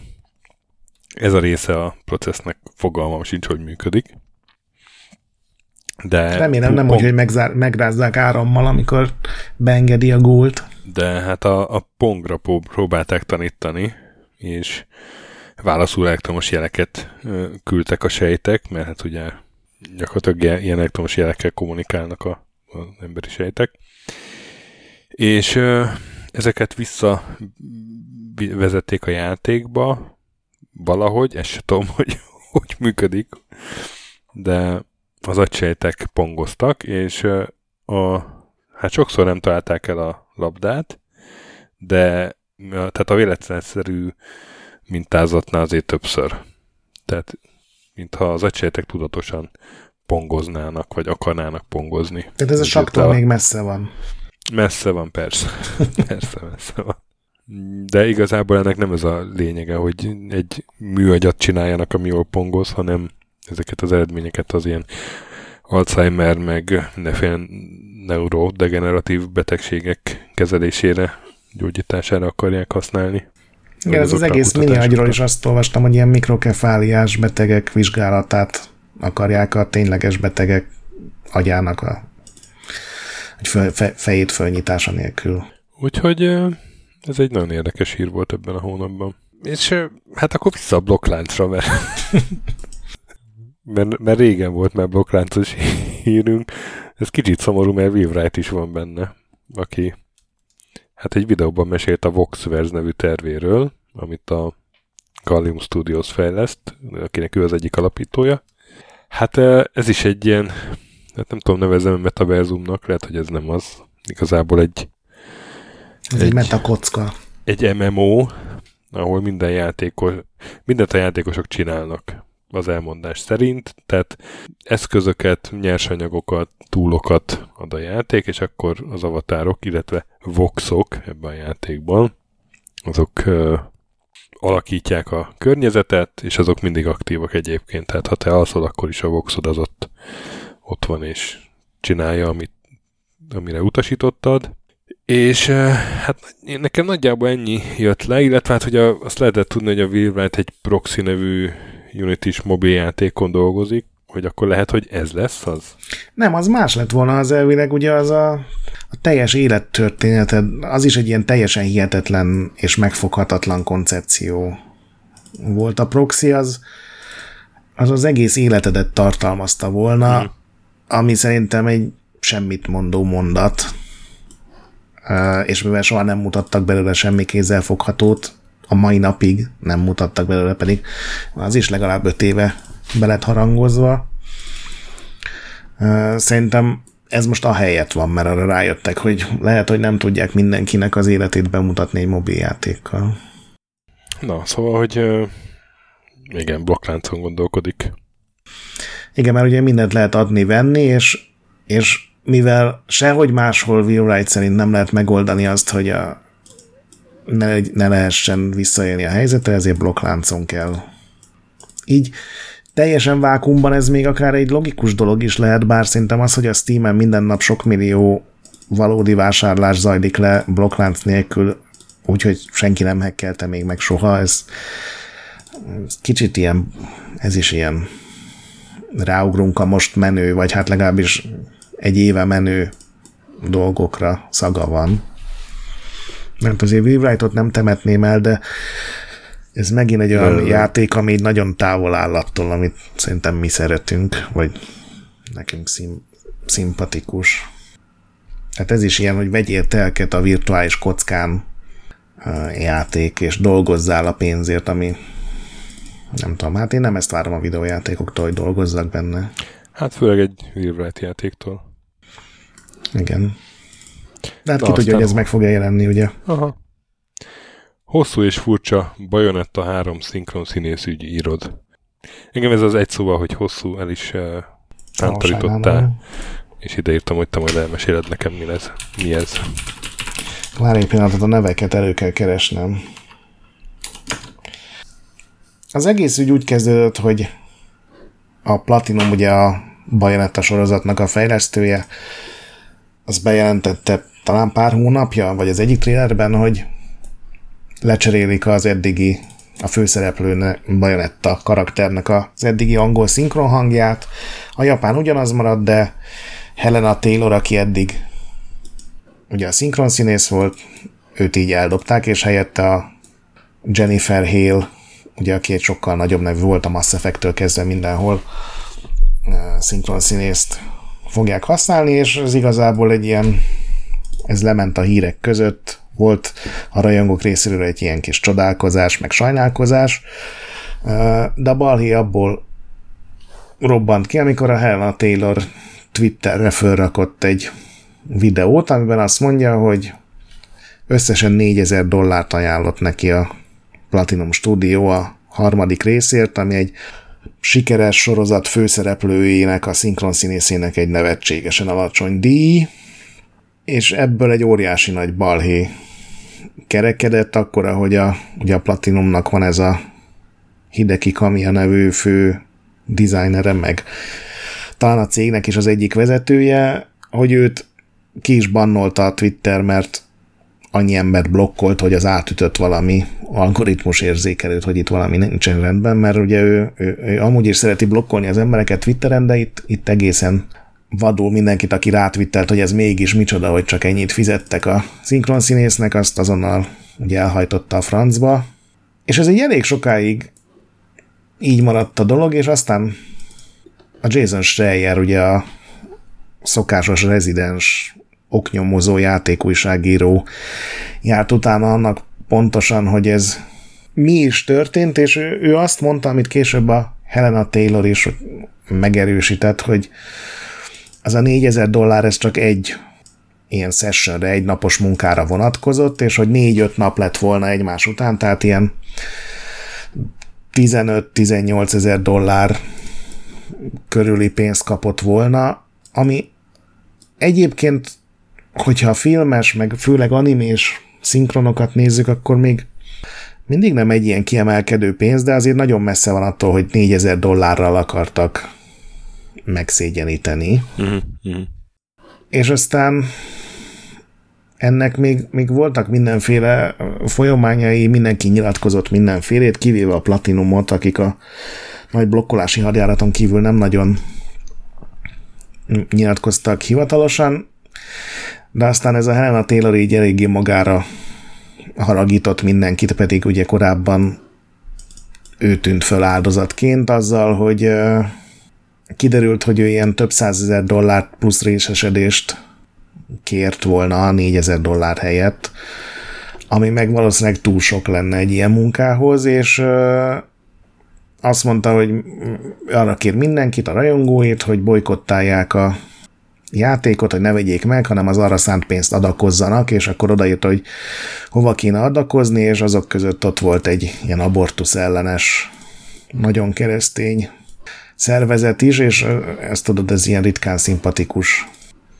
húzás, és a végén így ebben múlt ki ez az egész ügy, ami egy hétig körülbelül így lázban tartott nagyon sokakat, hogy azért itt elég sok csúsztatás volt, és az egy létező ügy, hogy a videójátékokban a, a, nem az az öt nagy nevű, hanem az összes több száz, akik körülötte dolgoznak, szinkronszínésznek a fizetései, azok, azok így, így kevesebbek, mint amit más iparban ilyen jellegű, megtekintélyű munkáknál kapnának, de hát az egész ügy ennek az ügy, ennek pont a szinkronszínész ügynek nem tett jót, hiszen ugye az jött ki, hogy végül is aki panaszkodott, az kamuzott egy ordasat, vagy hát csúsztatott, vagy valami.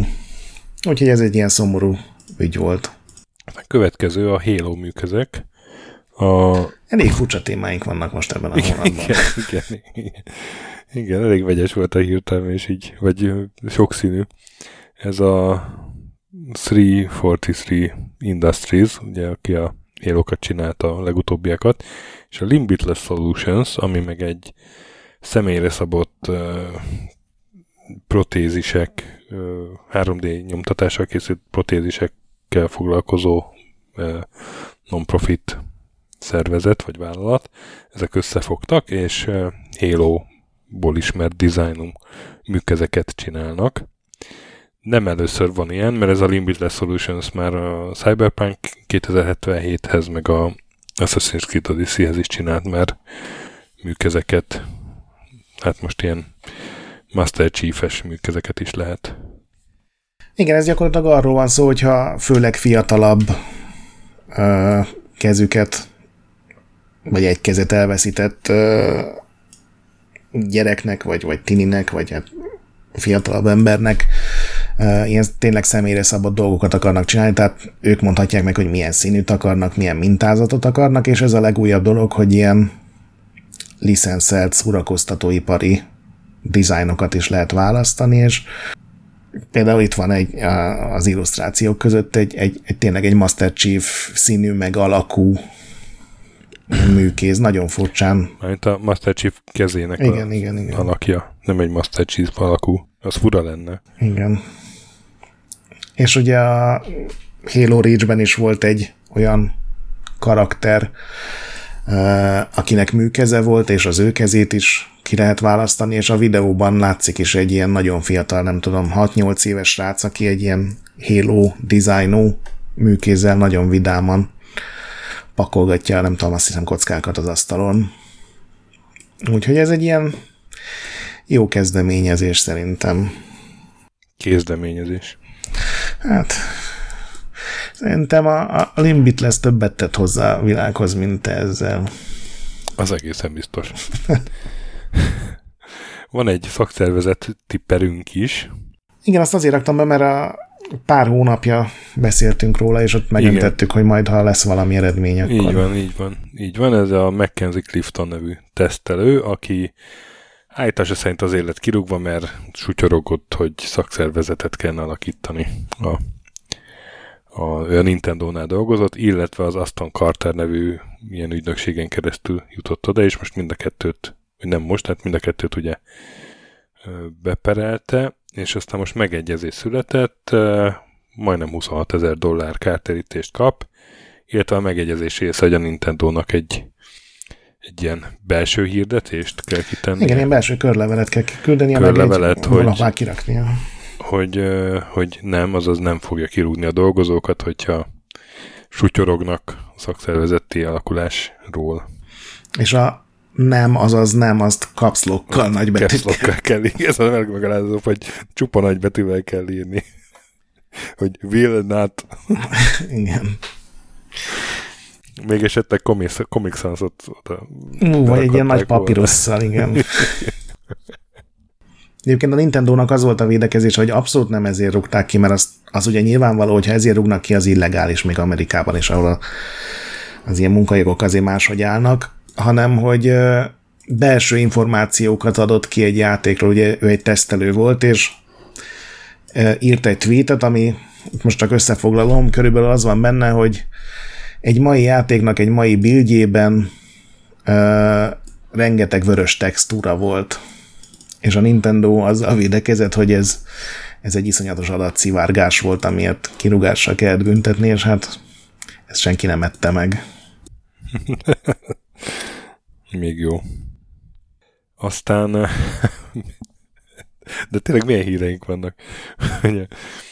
A menő bé em vé kocsikban lehet majd játszani, mármint a, azon a íves kijelzőn, ami a bé em vé-kben van. Az R-Konzol nevű csapattal összefogott a bé em vé, és kétezer-huszonháromban lesz majd ilyen, okostelefon kell majd hozzá, tehát okostelefonnal lehet játszani vagy irányítani, de a kijelző az a autónak a belső kijelzője lesz.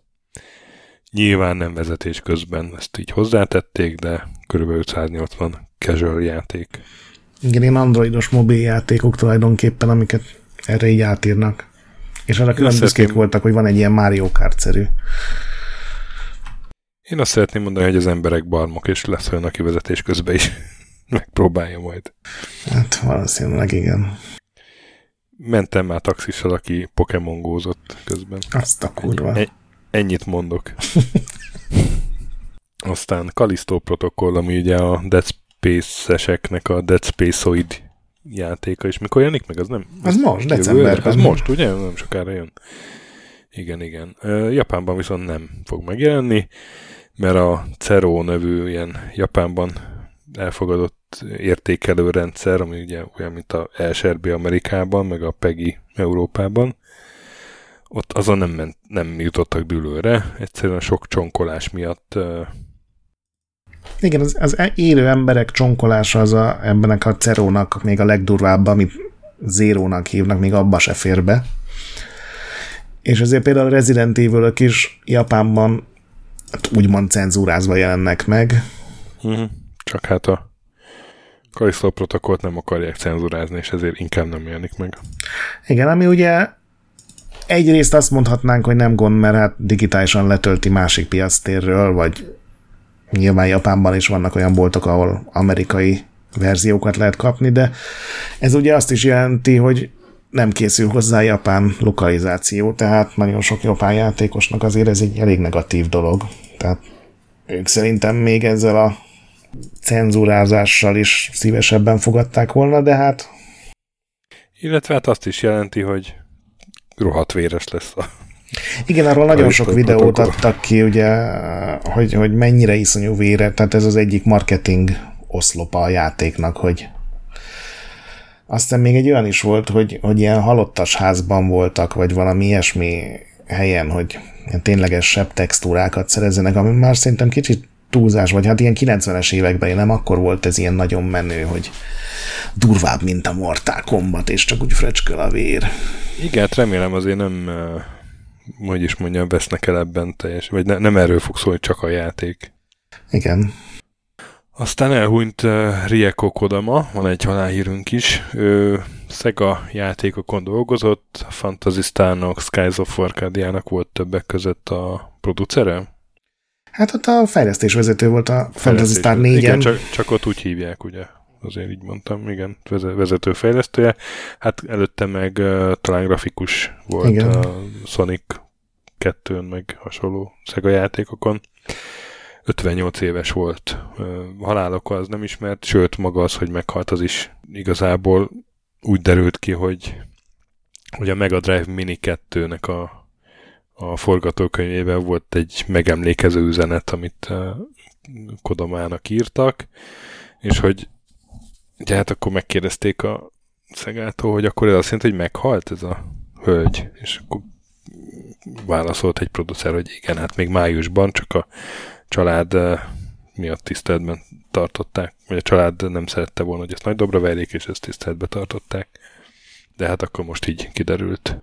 Ugye ő, ő a játékiparnak egy ilyen uh, úttörő női szereplője volt, ugye főleg Japánban azért nem volt sok nő ilyen vezető pozícióban. Igen. Játékfejlesztésben. De ő azt állította az interjúban, hogy a Szegánál viszont nagyon jó helye volt, meg ott ezt tökre elfogadták, meg támogatták. Igen, és ő is ez a tipikus japán alkalmazott, akinek az legelső munkája a Szegánál volt, és... Igen. És még tavaly is a Sega játékokon dolgozott, most már kicsit más, hogy ugye a Switchre van ez a Sega Ages, megint föltámasztották ezt a, a sorozatukat, és a Switchre adták ki sorban a régi Sega játékoknak az ilyen nagyon szépen felújított, meg kibővített verzióit, és azt a projektet vezette. Úgyhogy végig a, annál a cégnél maradt. És ha már Sega, zárjuk ezt a blokkot egy Sega hírrel, kétezer-huszonhatban jön a Super Game. A Sega üzleti jelentésében benne van, ez kiderült abból. Hát erre a Super Game-ről már beszéltünk, ez a jóisten se tudja mi lesz, de valahogy youtuberek meg twitcherek is részt vesznek benne. És hát Super Game. Kell, kell többet globális mondani? Keretek között fogja átalakítani mindazt, amit a videójátékokról tudunk, azt hiszem ez az egyik ilyen információgazdag leírás róla. Nézd, ilyen névvel csak nyerhet. Igen. És ez egy, ez egy nagyobb mozgalmat indíthat el, ugye azt is tudjuk erről a játékról. És a Szegának az a terve, rögtön ezzel az első nekifutással, hogy több felhasználót fog vonzani, mint, mint bármelyik korábbi alkotásuk. hogy ezt hogyan képzelik, milyen műfajban, milyen franchise-ban, milyen platformon, arról sajnos nincsenek információk, de mindenki másnak kétezer-huszonhatig van esélye, hogy még pénzt szerezzen így a játékpiacon, mert aztán már minden a Supergame-ről fog szólni. Remélem ez lesz a végleges neve is.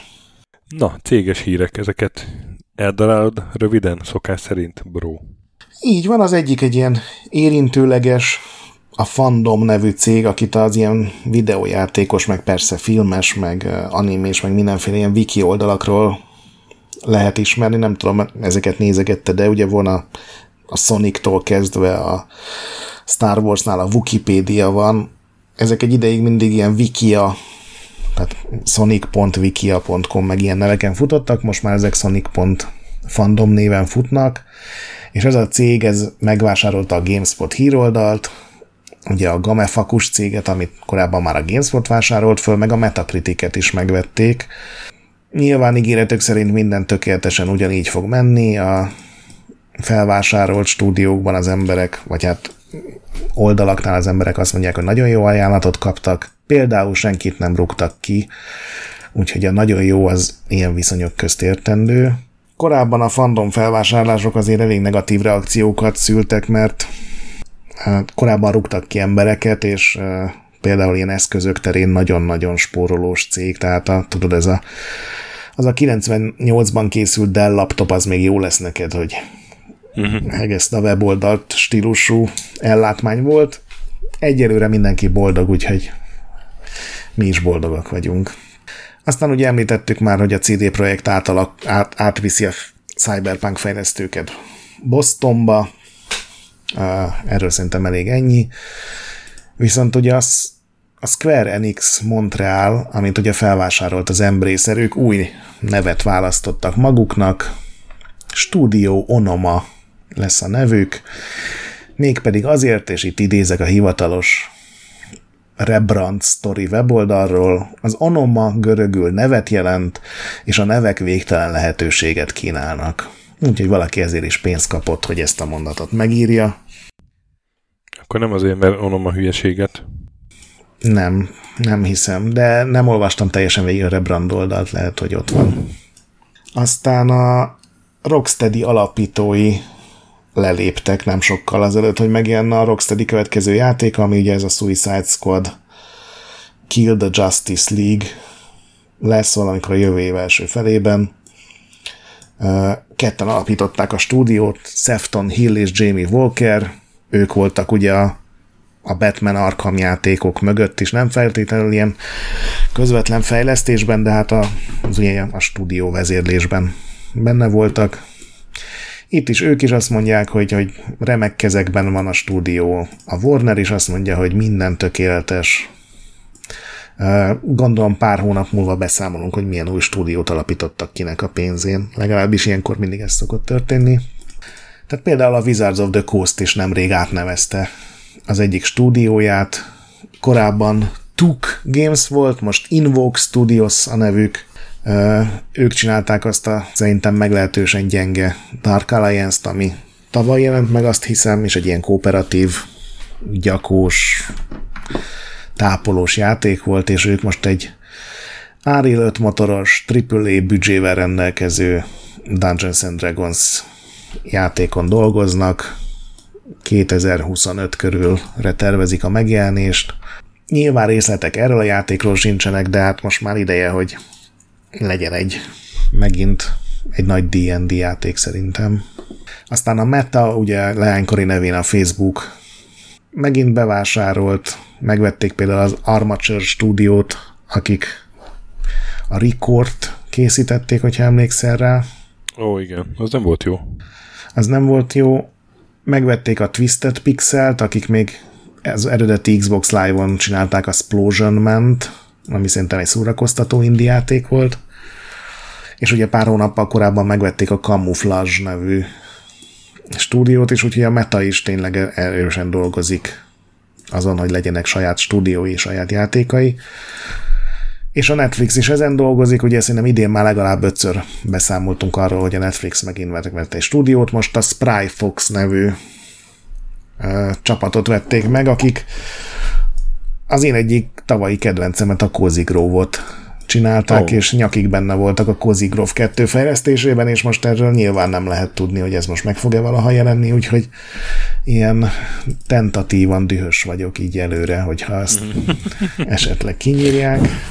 És aztán van még két ilyen nem teljesen felvásárlás kapcsolatú dolog, de szerintem érdekes. Az egyik, hogy a német Electronic Arts átalakul lokalizációs irodává, ami azt jelenti, hogy német nyelvterületen nem lesz több fizikai i á játék. Még a fifát sem fogják már jövőre kiadni. Idén a Need for Speed lesz az utolsó játék, ami megjelenik fizikailag németül. Hát ennek nem örültek, amennyire néztem a német fórumokon, ilyen kommenteket néztem a, a hírekre, de hát gondolom ez azt jelzi, hogy minimum nyolcvan-kilencven százalékon van a digitális eladás már a, ezeken a régiókban is. Illetve ugye beszéltünk, vagy érintettük, hogy a Metának is volt egy ilyen üzleti negyedéve, a Microsoftnak is volt, és nyilván az Xbox is szóba került.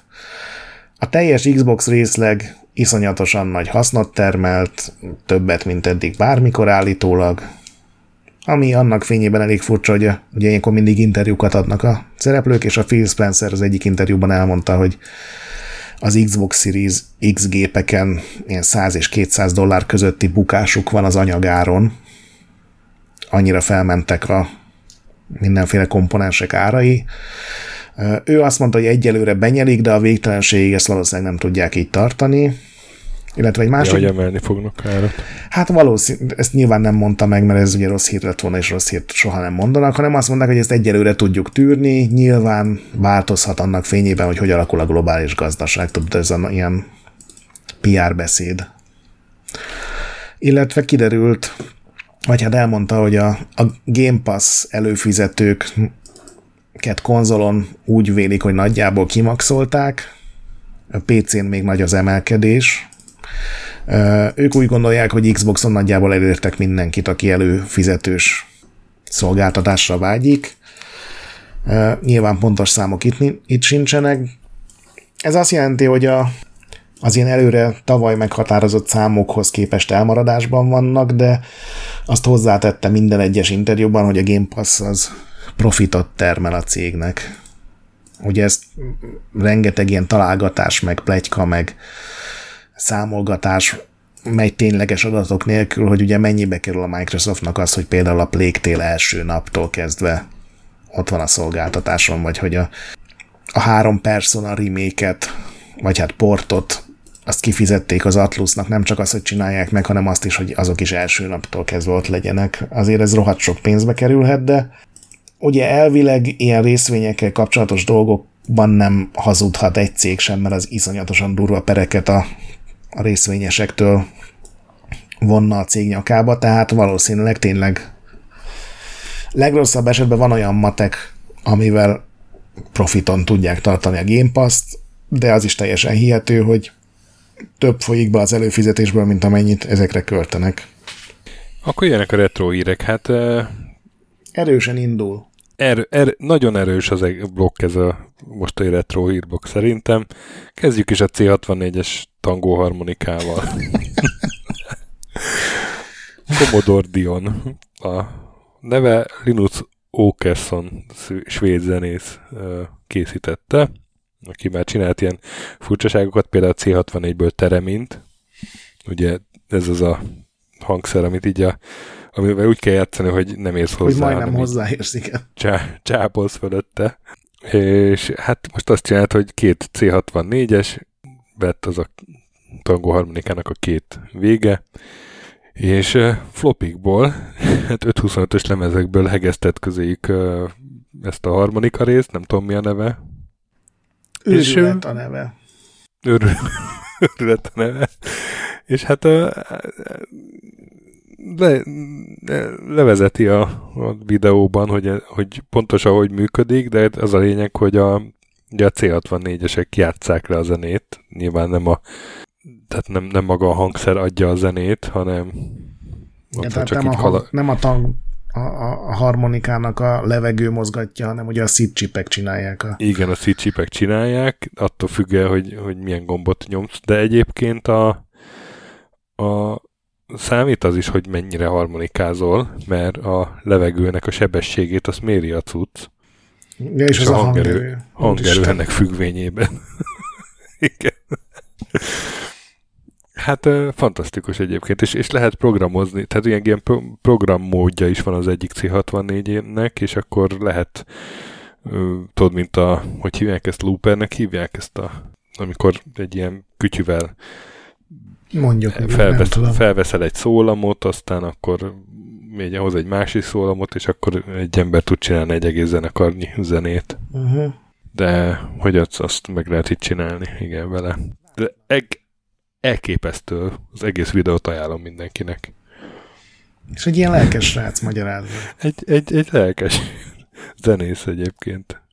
Fant- fantasztikus időket élünk. nyolcvanhatban minden magazin címlapján ott lett volna a Szent Őrült. Igen. És hát ezt akkor is meg lehetett volna csinálni, valószínűleg. Age of Mythology remake is készül, ez nekem egy nagyon jó hír volt, én nagyon szerettem Age of Mythology-t. Uh, plusz ugye az Age of Empires kettő, meg a négy az jön, jön konzolokra, vagy csak Xboxra, lehet, hogy az egyik csak Xboxra. Ugye volt egy ilyen Age of Empires bejelentés is abban a hónapban, de számomra az Age of Mythology Retold nevű remake-a. Uh-huh. A trillert megnézted belőle? Meg, semmi nem derül ki, az csak egy teaser. Ilyen rohadt oszlopokat mutogatnak. Igen.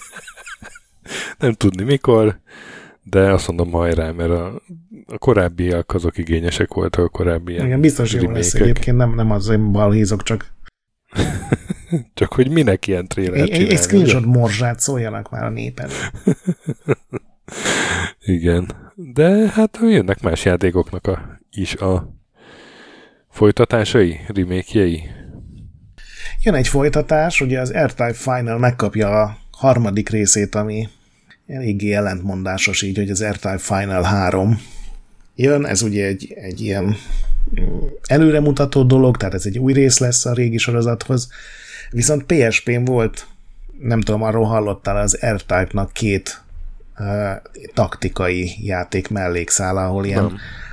Az űrben hexatérképen lehetett az űrhajókat mozgatni, és ugyanazok az ellenfelek, ugyanazok a fegyverek, ugyanaz a mindenféle dolog volt, és ezeket most felújítva kiadják Switchre, PlayStationre, meg pé cére. Még azt az epizódot is, ami Japánon kívül azt hiszem sehol nem jelent meg, úgyhogy ez egy mindenképpen jó hír. Aztán van egy hetvenes évekbeli tankszimulátorunk is, amit felújítottak, és most kiment róla egy videó októberben. Nem tudom, megnézted-e? Megnéztem. Nagyon tetszik. Ez nem egy videójáték, tehát nem, egy, nem úgy szimulátor, hogy, hogy digitális kijelzője van, hanem azokra a játékokra emlékeztetett engem, amik a, a Pong előtt a játéktermekben igen, voltak. Igen, ilyen elektromechanikus, igen. Ilyen elektromechanikus, igen. Tehát cé gé helyett egy miniatűrvilág van, azon megy egy kamerával figyelt ilyen mini tank, vagy egy, vagy egy kis makett, de nincs is rendesen kidolgozva. A kamera az így a, annak a szintjében van. Aki irányítja az egészet, az viszont egy rendes tankfülkében. És működő eredeti tank eszközöket működő használ eredeti, arra, igen, hogy váltson, a, meg kanyarodjon. Így van, így van. Ugye hetvenes években készült, főleg Panzer hatvannyolcas típusú tankoknak a ez egy ilyen tanító rendszer vezetőit volt. Tanították, így van. Panzerfahr Simulator FASIP a neve, és a Svájci Katonai Múzeumban található fullban. Mármint ez a fullosban ott található, de full a neve a településnek. Ja, értem. Egyébként rohadt jól néz ki, tehát egy ilyen hatalmas terepasztalt kell elképzelni, amin egy ilyen felülről belógó kamera a tank, és ugye annak a képét azt a tankfülkébe azon a pici ablakon vetítik rá, és a videó alapján iszonyatosan jól működik ez a rendszer, tehát a, amit kívülről úgy látsz, hogy egy ilyen pici műanyagfa a terepasztalon, az a, ott bent a tankfülkében az tényleg egy ilyen hatalmas fölét tornyosuló fának tűnik, igen. Mert úgy van a kamera megoldva. Igen. Nagyon ajánlom a videót, nézzétek meg. Ennél retróbb cuccot. Igen, nagyon ritkán lesz. Szoktunk. Aztán van egy magyar vonatkozású retro hír is, té cé ef es, aki ugye a plusz négyes adásunknak volt a vendége, és ő egy ilyen plusz négyes portoló legenda. Hát már megint portolt egyet, a Raid Over Moscow-t. A tőle megszokott rendkívül magas minőségben. További grafikák Unreal, így a, a kredit szerint, illetve a zene az bizonyos Csabó volt, ezt is még mondjuk el. Szóval plusz négyre van már egy fasza Raid Over Moscow. Mondjuk azt nem tudom, miért nem csak az első pályát csinálta meg, hiszen a hangárból úgyse jött ki senki, de... Lehet, hogy itt meg van könnyítve. Mondjuk a videóban van pár ilyen hangáros ütközés. Igen. De egyébként nagyon igényesen néz ki. Igen, igen, nagyon igényesen néz ki. Néz ki. Ugye, és ugye ez a Beac hatvankettő valójában, de Raid Over Moscow-ként ismertük. Aztán van egy, hát ugye ez sok helyen úgy jött le, hogy Notepad-ben futó Doom, de ez, ez nem igaz ebben a formában. Egy Sam Cheat nevű csávót csinálta, hát gondolom egy külső program egyszerűen a Doom-nak a pixeleit átalakítja ilyen notepad-es látványvilágba, és akkor... Igen, tehát ez nem arról szól, hogy a Doom-ot elindították megint új környezetben, hanem hogy ez a fasz írt egy, egy programot, ami a Notepad-nek a karaktereit. Igen, gyakorlatilag a Notepad a, a kijelzője. Igen, tehát ezen bármit lehetne futtatni, nem csak Doom-ot, de hát nyilván igen, Doom-mal igen, kell ezeket bemutatni. hatvan ef pé es-be fut rajta, és hát a, a, valahogy a technika miatt villog az alja, ami elég zavaró, de hát így is, így is egy hát eléggé vé té ef. Csak a, csak a cé hatvannégy tangó harmonika miatt nem a hónap vé té ef híre, mert ezt azért nehéz überelni. Aztán van egy spektrumos klasszikusunk, ami megjelenik cé hatvannégyre. kétezer-huszonkettőben végre. Kis várakozás után. Szébölt, ugye a Ultimate Play the Game, amiből a Rare lett, és hát nekik az első játékaik között ugye Jetpack meg hasonlók, ott volt a Saberwolf is, aminek nem volt rendes cé hatvannégy verziója, nyolcvannégyben jelent meg, de most a Genesis Project nevű csapatnak köszönhetően lesz. Nem tudom, nézted a videót, uh-huh. Teljesen igényes. Igen. Tűnik. Ez ugye nem, nem ilyen izometrikus játék, hanem ez a ilyen oldalfelül nézetes, döntött ilyen hát kalandozza virágok között. Vagy dzsungelben. Labirintusban mászkálsz. Aha. Én azonnal eltévedtem benne annó spektrumon, és nem értettem, hogy, ne, hogy eszembe se jutott, hogy térképet rajzoljak. De ebbe raktak egy automap funkciót. Itt a hírbe villog egy, egy anim gifen a különböző képernyő nézetek, és az egyik az egy térképnézet. Hát azzal pedig rávert volna a spektrum verzióra. Hát igen. És hát az utolsó retro hírünk a Quake motor zé iksz spektrumra. Ez is ilyen retro á i által készített. Igen, és ez az, aminek, aminek semmi értelme igazából már, mert annyira lassan tud működni. Ami... Jó, de nyolcvanas években ez bőven-bőven elfogadható. Tehát és ennél voltak feket... sokkal lassabb játékok. Persze, persze. Hát a Total Eclipse meg ezek, hogy ne. Annál sokkal gyorsabb. Tehát a, az adott platformhoz képest szélvész gyors, tehát mégiscsak fekete-fehérben ott a Shamblert alig bírod megismerni, de működik. Szerintem nagyon jó a két alkotónak a művész neve Elon Coder és Dragon's Lord. Ők készítették. Igen, és ez még idézőjelben csak demo szinten van, csak de... Demo, igen, igen, igen. Tehát még nem az, hogy a Quake megjelent zé iksz spektrumra. De hát, ha így folytatják, az lesz a vége. Bár mondjuk hangja nem lesz, mert úgy láttam, hogy az... Mondjuk szerintem mindenki jobban jár azzal, hogy a spektrumból nem próbálják meg a Quake zenéket kipréselni. Na, jöhet a filmes blokk? Jöhet a filmes blokk. Említettük ugye a Bluebird Teamet, meg azt is említettük, hogy például a Mediumot is ők csinálták. Na, ebben a Mediumból lesz film. A lengyel Platig Image céggel kötött együttműködést a stúdió. A rendező az a Tomasz Baginski, aki producerként ilyen Netflixes animációs Witchereknél ott volt. Uh-huh. Hát jó. Nekem egy medium film az nem feltétlenül hiányzik, de... Igen, ennek ugye az volt a játéknak az extrája, hogy, hogy ugyanannak a pályának két verziója volt, egy ilyen démoni, meg a valóságos, és akkor a között ilyen osztott képernyőben kellett néha uh, váltogatni, vagy, vagy az egyiken csinálsz valamit, és az kihat a másikra. Jellegű dolog, de tényleg nem az a, amiről azonnal az jut eszedbe, hogy úristen, ezt filmen is megnézném. És Super Mario film, animációs film trailer megjelent. Szeretném szakértő véleményedet róla. Úgy néz ki, mint egy nagyon igényes intro. Aranyos lények vannak benne, mindenkinek tetszik, nem tudom. Gondolom a gyerekeid rohadtul imádják. Hát szerintem kurva jó. Hát akkor tök jó. Nekem is tetszik, nem csak a gyerekeimnek, eh, ahogy mondod, mint egy igényes intro. És az egész film ilyen lesz. Nekem, nekem az teljesen elég. Vagy hát a gyerekeimnek, mert ez inkább egy gyerekfilmnek tűnik azért. Trailer alapján. Igen, már, már elég vad elméletek vannak, hogy, hogy pontosan miről is fog szólni. Ugye volt egy ilyen felhördülés a neten a Mario hangja miatt, hogy Chris Pratt az nem elég Máriós, és... Hát egyébként ki is lóg a hangja, mert a Jack Black az teljesen átéli a...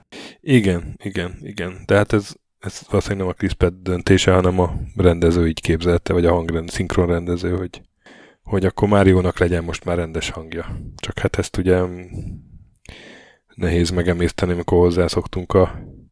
Ma már egyébként nem pé cé Mario hanghoz. De Mario egyébként nem is szokott beszélni, csak így újongat, meg csúlyogat. Nem, de képzeld el, hogy, hogy ugye mondtam múlt hónapban, hogy voltam ilyen sajtótúrán Bergenben, és ott, ott vagy hülyéskedtünk ott valakivel, valamelyik újságíró, és ott a Mario valahogy szóba jött, és ott elkezdtünk így beszélni, hogy isza mi, Mario... és odajött hozzánk a, a, a, a lengyel pé er-os, és ránk szólt, hogy, hogy guys, that's not okay. Hát, lehet. Ránk szóltak Mário hangutánzásért, ezt is megértem. április hetedikén jön a film minden esetre, én biztos meg fogom nézni. Semmiképpen nem igénytelen, tehát az már a videójátékos ilyen alkotások között egy tök jó plusz. Azok a pingvinek rohadt aranyosak voltak. Meg benne van a izé, szerintem a Márióság. Tehát a, a szereplők azok teljesen önazonosak. Most mm. így a Mário hangja tényleg az egyetlen furcsaság. Ja, teljesen elfogadható. Így nem jöttem lázba, hogy azonnal látni akarom, de ez valószínűleg az én, én ja, nyomorom. Hát nem, nem, nem. De szerintem azért, mert ez, ez inkább gyerekeknek készült tényleg. Nánk, nánk a gyerekek így lázba jöttek, én meg így örültem, hogy nem fogják elcseszni ezt mm. a jelek szerint. Aztán másik film, amire viszont a gyerekeket nem fogom elvinni, ez a Five Nights Five Nights at Freddy's. Uh-huh. Ez a ef en á ef. A Blumhouse, stú, Blumhouse stúdió vezetője tette közé, hogy megvan a rendezője, Emma Tammi. Korábban az volt a hír, hogy esetleg Chris Columbus fogja rendezni, aki hát nem horrorfilmeket rendezett jellemzően. Bár mondjuk a hármas Harry Pottert ő csinálta, az elég dark volt. Hát a reszkesetek betörők is, hogyha komolyan veszed a sérüléseket. Azt láttad? Azt a, azt a, a Wire csinálta, hogy felkértek egy ilyen traumatológust, hogy nézze végig a reszkesetek betörők egy-kettőt. Hogy hányszor haltak volna meg? Szenzációs az a videó. Szenzációs az a videó, hogy így, így elmondja, hogy hát igen, de szoktak behozni hozzánk ilyen eseteket, ilyen égett sérüléseknél, ez, ez legalább másodfokú. Hát igen, itt biztos meghalt volna. Nagyon jó. Hát igen, szóval nem ő, hanem Emma Tammi fogja csinálni, aki hát készített már horrorfilmet, a Szél című horrort, és... van ez a Into the Dark nevű horror antológia sorozat, abban meg két részt csinált, úgyhogy valamennyi tapasztalata van, februárban kezdődik a forgatás. Én nem értem, hogy ebből hogy lehet filmet csinálni, de mellettem ez az egész ef en á ef mánia teljesen elment. Én már a játékot se értettem, igen, köszönöm. Valószínűleg nem én vagyok a célközönség, meg én későn próbáltam ki, amikor ugye kijött Game Passra, és tényleg annyiból áll legalábbis az első rész, amit megnéztem, vagy hát valamilyen szinten még talán végig is játszottam, hogy ülsz egy kamera előtt, és figyeled, váltogattad a különböző nézőpontokat abban az épületnek, aminek ilyen éjjeli őre, vagy a különböző szobákban lerakott kamerák között tudsz váltogatni, és előbb-utóbb a, ezek a bizarr állatalakú, nem is tudom, babák, vagy, vagy ilyen robotjószágok megelevenednek, és elkezdenek jönni a te kis kuckót felé, és akkor, ha jól értelmeztem, akkor minél jobban figyeled meg őket, annál nehezebben érnek el téged, de én ilyen narratívát, vagy karaktereket, vagy ilyesmit konkrétan az első részben nem nagyon láttam. Aztán lehet, hogy a későbbi, most már azt hiszem nyolc játék van, vagy mennyi. Szóval nem tudom, hogy mi ebben a történet, amit egy filmbe be lehet mutatni, mert azért egy filmbe kell történet, de lehet, hogy van benne, csak hát ez nyilván ez a ez én a gyerek első horrorfilmjének vagy horrorjátékának készül, nem? Tehát ez a ez ilyen viszonylag fiatal korosztályra lőnek, csak... Igen, csak uh, ja, azért mégiscsak egy túlélő horror. Hát igen, még, hát, ja. Ha bő, bőkezű vagy a leírásokkal, akkor igen. Ennél egyen jobban várom a Fallout Amazon sorozat, Amazonos Fallout sorozatot, ami az Fallout huszonötödik születésnapjára kiadott egy hivatalos képet, Vault harminchárom-ról. Hát a látványvilág az egyelőre Falloutosnak tűnik, de, de még mindig túl keveset tudunk erről a projektről. Igen, a Vault harminchárom még egy játékban sem szerepelt, úgyhogy valószínűleg a sztori sem fog semmihez kapcsolódni, ami szerintem egy jó pont. Igen, nem igen, kell. Igen, az mindenképpen. Nekem ezerszer látott, vagy ilyen harminc órán keresztül kísért en pé cé-ket föltüntetni. Hát nyilván meglátjuk, hogy milyen lesz. Ilyen jó színészek vannak benne, az biztosan. Igen, már igen, párszor volt rá szó. Igen, igen, igen, igen, igen. Még a rendező. Ja, azt nem tudom ki. Aztán Metal Gear film. Hát nem tudni, hogy mi van vele. De az nem jó jel, hogy a Oscar Isaac, ugye ismert színész, azt mondta most októberre, hogy hát reménykedik nagyon, hogy ebből lesz valami. Igen, hát ez nem az a atombiztos lelkesedés, hanem srácok, hát... tudjátok, hogy van még ez a filmtervünk, és engem leigazoltatok rengeteg pénzért? Igen, mert, mert hogy semmi hír arról, hogy elindulna a forgatás, vagy bármikor a production schedule, vagy, vagy bármikor beütemezték volna ezt.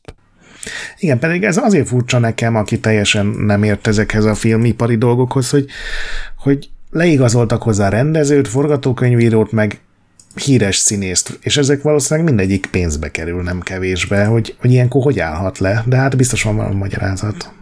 És a, a rendező is egyébként tök lelkes, ez a Jordan Vogt Roberts, aki a Kong Skull Island-et csinálta. Igen, ő is a Kojimának egy ilyen nagy haverja, és ő éveken át keresztül igen. lelkesen próbált elintézni, hogy legyen ilyen film, tehát gondolom nem rajta igen, múlik. Hát lehet, hogy egyébként ez, a, ez az in- nyilatkozat, vagy interjú, vagy nem, nem is tudom, nem, honnan jött ez. Egy interjú volt. Interjú volt, hogy az, az egy ilyen, na mi lesz már srácokna? Hogy... Uh-huh. Na jó, de hát ő nem tudna egyet oda telefonálni? Hát... Fogalmam sincs. Szóval minden esetre furcsa, hogy úgy nézett ki, hogy tényleg megindul és nagy költségvetéssel, és, és lesz belőle valami, és aztán így egy évvel később ott állunk, hogy igazából semmi nem történt egy év alatt, nem csak átutaltak egy nagy zsák pénzt a színésznek, meg a rendezőnek, meg a többieknek.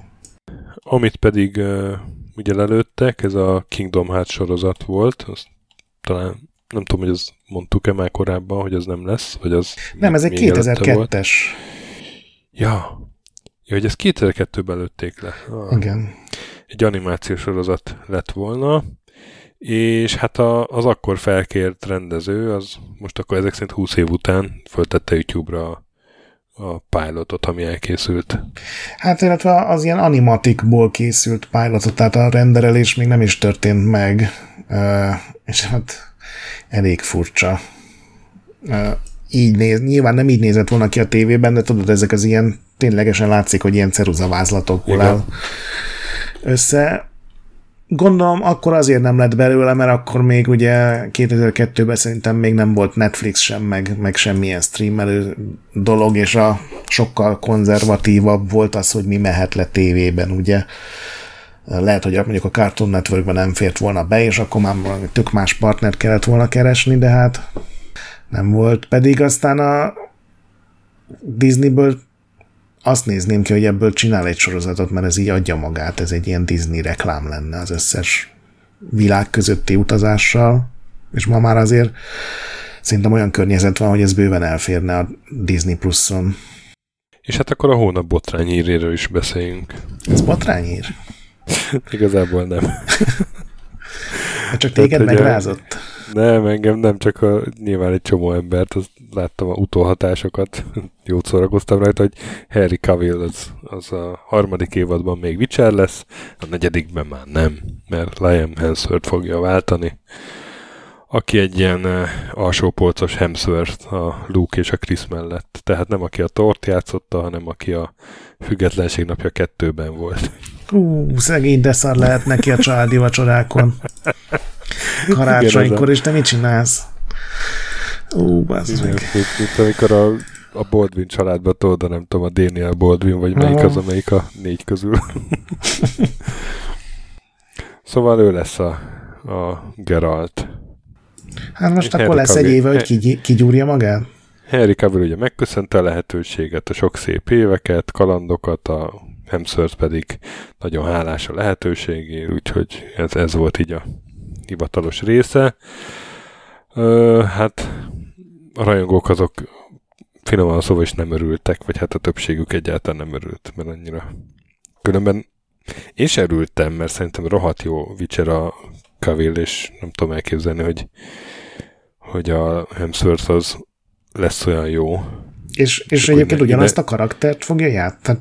Igen, igen, Geraltot. De hát akkor legfeljebb innentől kezdve nem nézem ezt a sorozatot, ennyi. Tehát én ezzel nem... nem de nem fognak föl packázni. De hát például a Patti az nagyon ki, az durván kiakadt. A Patti az nagy Kevin rajongó egyébként, és őt teljesen kiakadt. Hát a hivatalos verzió szerint a azt hiszem, a, a, igen, nem sikerült összeegyeztetni a naptárat, uh-huh. de hát uh, szembe jött velem a, nem azért, mert oda kattintottam, hanem mert ott így mindenféle szart beajánl a telefonon a Google. A valami férfi magazinot, ott azt pedzegették, hogy hát ez itt, itt ennek ilyen vók okai vannak, hogy már túl sok ilyen vók kompo- kompromisszumra próbálták kényszeríteni a Henry Cavill-t, és ő meg Jó. nem akarta ezt engedni. Tehát ez, a, ez az összeesküvés elmélet része. Uh-huh. Mindenesetre Henry Cavill egy interjúban azt elárulta, hogy most nagyon rá van kattanva a Total War Warhammer háromra, és ugye azt lehet tudni, hogy amúgy is nagy Warhammer rajongó. Én azt javaslom, hogy most, hogy leadta Geralt szerelését, most uh, álljon a császár szolgálatába. Vagy... Hát egyébként kíváncsi vagyok, hogy azt mikor próbálja meg valaki. Igen. Egy Warhammer negyvenezres filmet. Ja, mondjuk... Egy sorozatot. Ja. Ez nagyon drága lenne. Igen. Hát úgy érzem. El tudom képzelni minden esetre Cavillt, mint űrgárdistát. De ez a Total War Warhammer az ugye ott játszódik, nem a Fantasy Warhammerbe. De az Fantasy. Ja, ó, akkor, na mindegy, abba is el tudom képzelni. Írtja a skaveneket, nagy Írtja baltával. Írtja a skaveneket, így van. Így van. És akkor még azt ide tettem a filmes blokk végére, hogy a Cuphead második évadát megnéztük a gyerekekkel, ugye Rudikának a Cuphead kattanásának köszönhetően is. És én ajánlom mindenkinek ezt a sorozatot. Ez egy teljesen jó, hát úgymond videójáték feldolgozás, tehát ugye a Cupheadnek azért nem volt olyan nagy sztoria, ott a karakterek voltak az erősek, és azok a karakterek azok sorra szépen mind beköszöntek a két évadba. Mindegyik epizód ilyen tizenkét perc, gyorsan lemegy, a többsége elég vicces, vizuálisan elképesztően jó minőségű és néhol nagyon ötletes, úgyhogy én is nagyon jól szórakoztam mind a két évadon. És második évad talán még egy kicsit jobb is lett, ott otthon a kedvenc részem. A, az ördög az ilyen visszatérő karakter lett, és, és hát egy jó nagy balfék.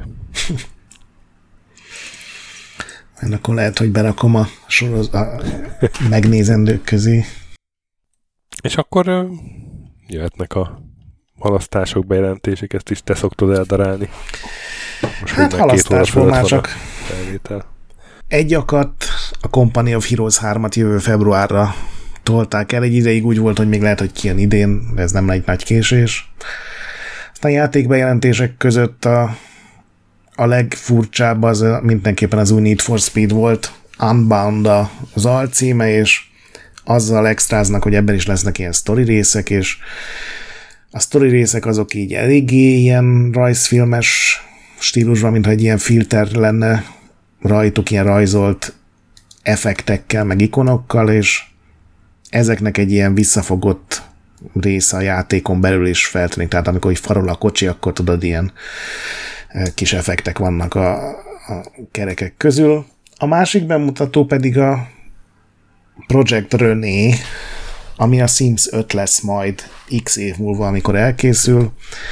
Egy ilyen nagyon-nagyon-nagyon korai tech demót mutogattak, aminek az volt a lényege, hogy minden bútor darabot így gyakorlatilag deszkánként kis túlzással lehet összerakni, tehát a párnákat is lehet a fotelen ide-oda rakosgatni, forgatni, a asztalnak minden lábát átfestheted, tehát én tényleg extrém aprólékosan lehet mindent úgy átalakítani, ahogy akarsz. Úgyhogy ez lesz a majdani Sims ötnek az egyik legnagyobb extrája, de hát most ugye szerintem többet foglalkoznak azzal, hogy a Sims négy az free-to-play lett, mm. leszámítva rengeteg kiegészítőjét persze, és most megint egy ilyen, ahogy néztem, egy ilyen, ennek köszönhetően nagyon sok játékos tért vissza hozzá, vagy próbáltak ki először.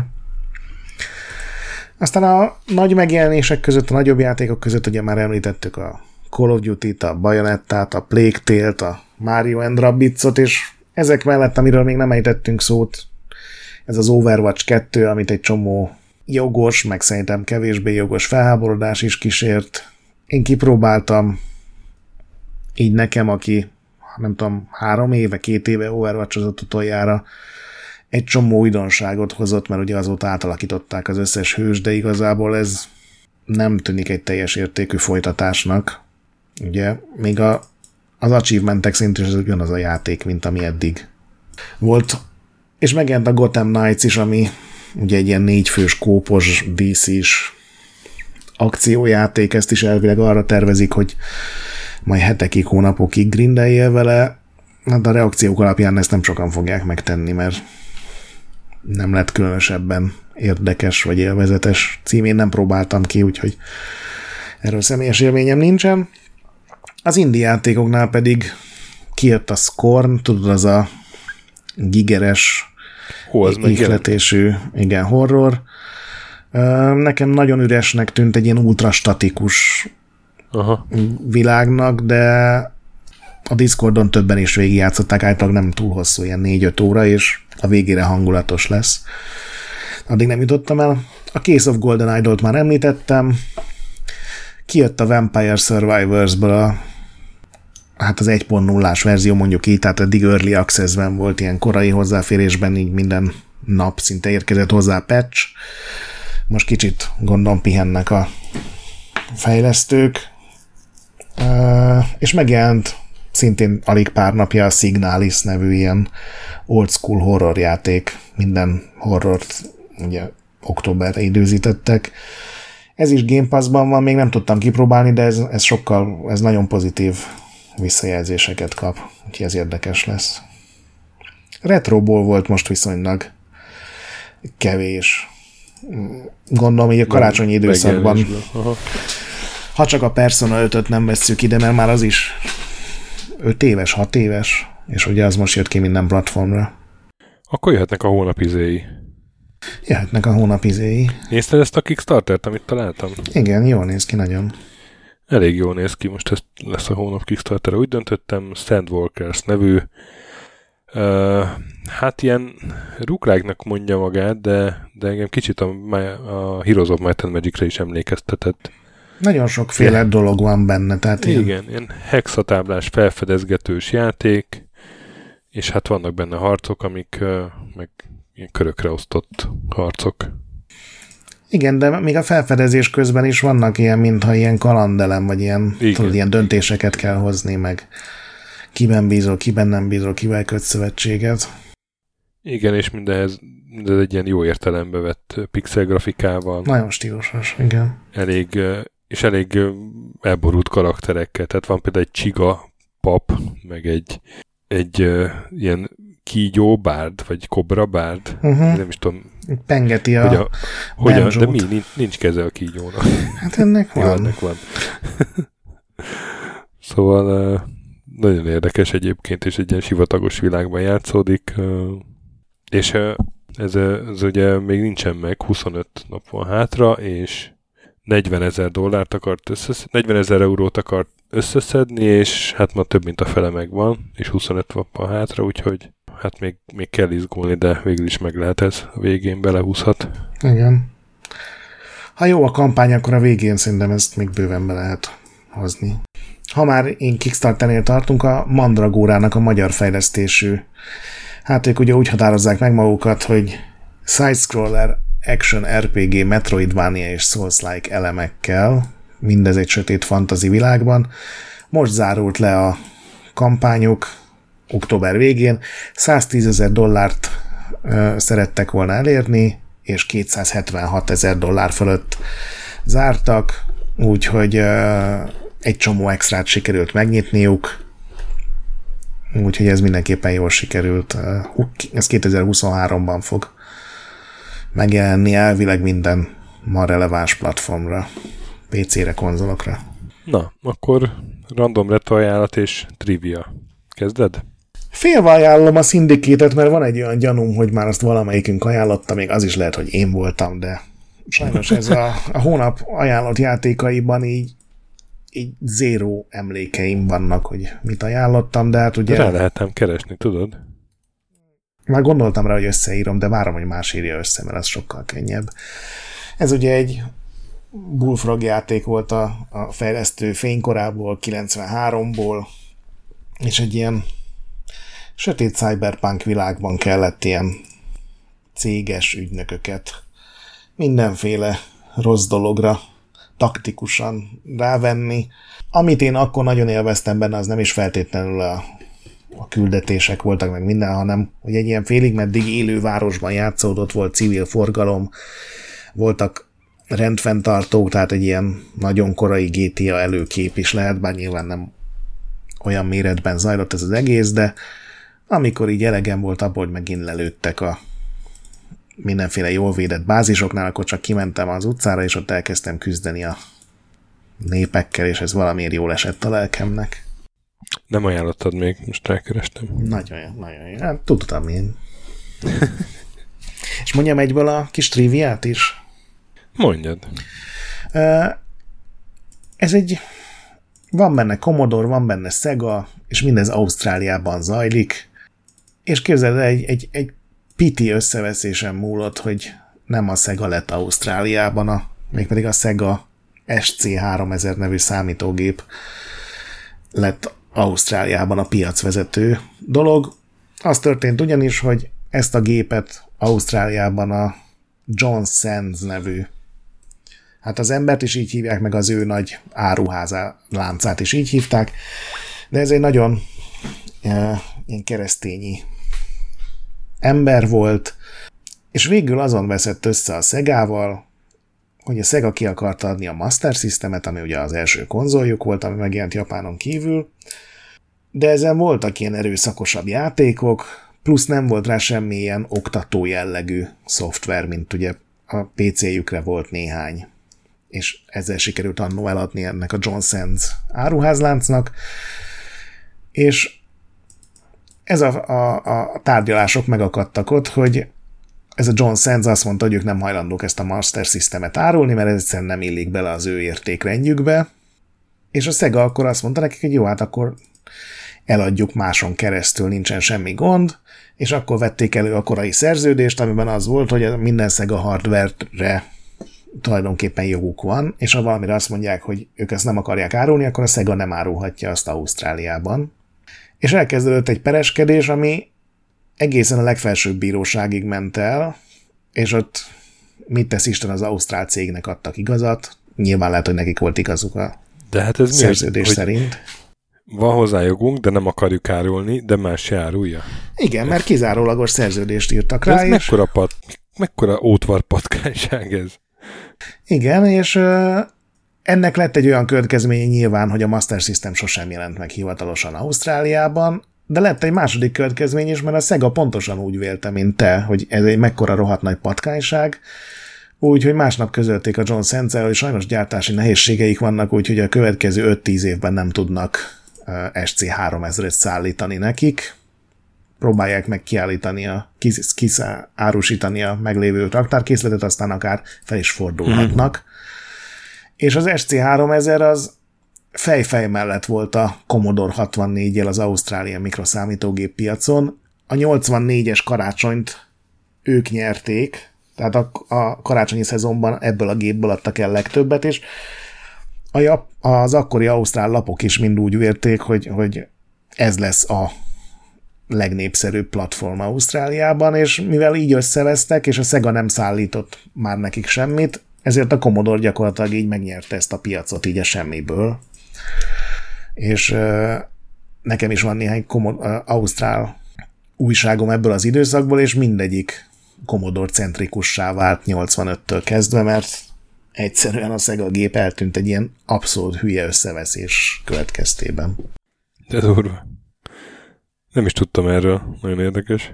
Én is a, a retro, napi retróba kerestem információt Aha. erről a gépről, és találtam egy ilyen, tudod, van néhány oldal, ahol ilyen régi számítógépekkel foglalkoznak, és ott valaki bekommentelte, és aztán onnan néztem utána, hogy úristen, tűnünk máshol micsoda drámák zajlottak.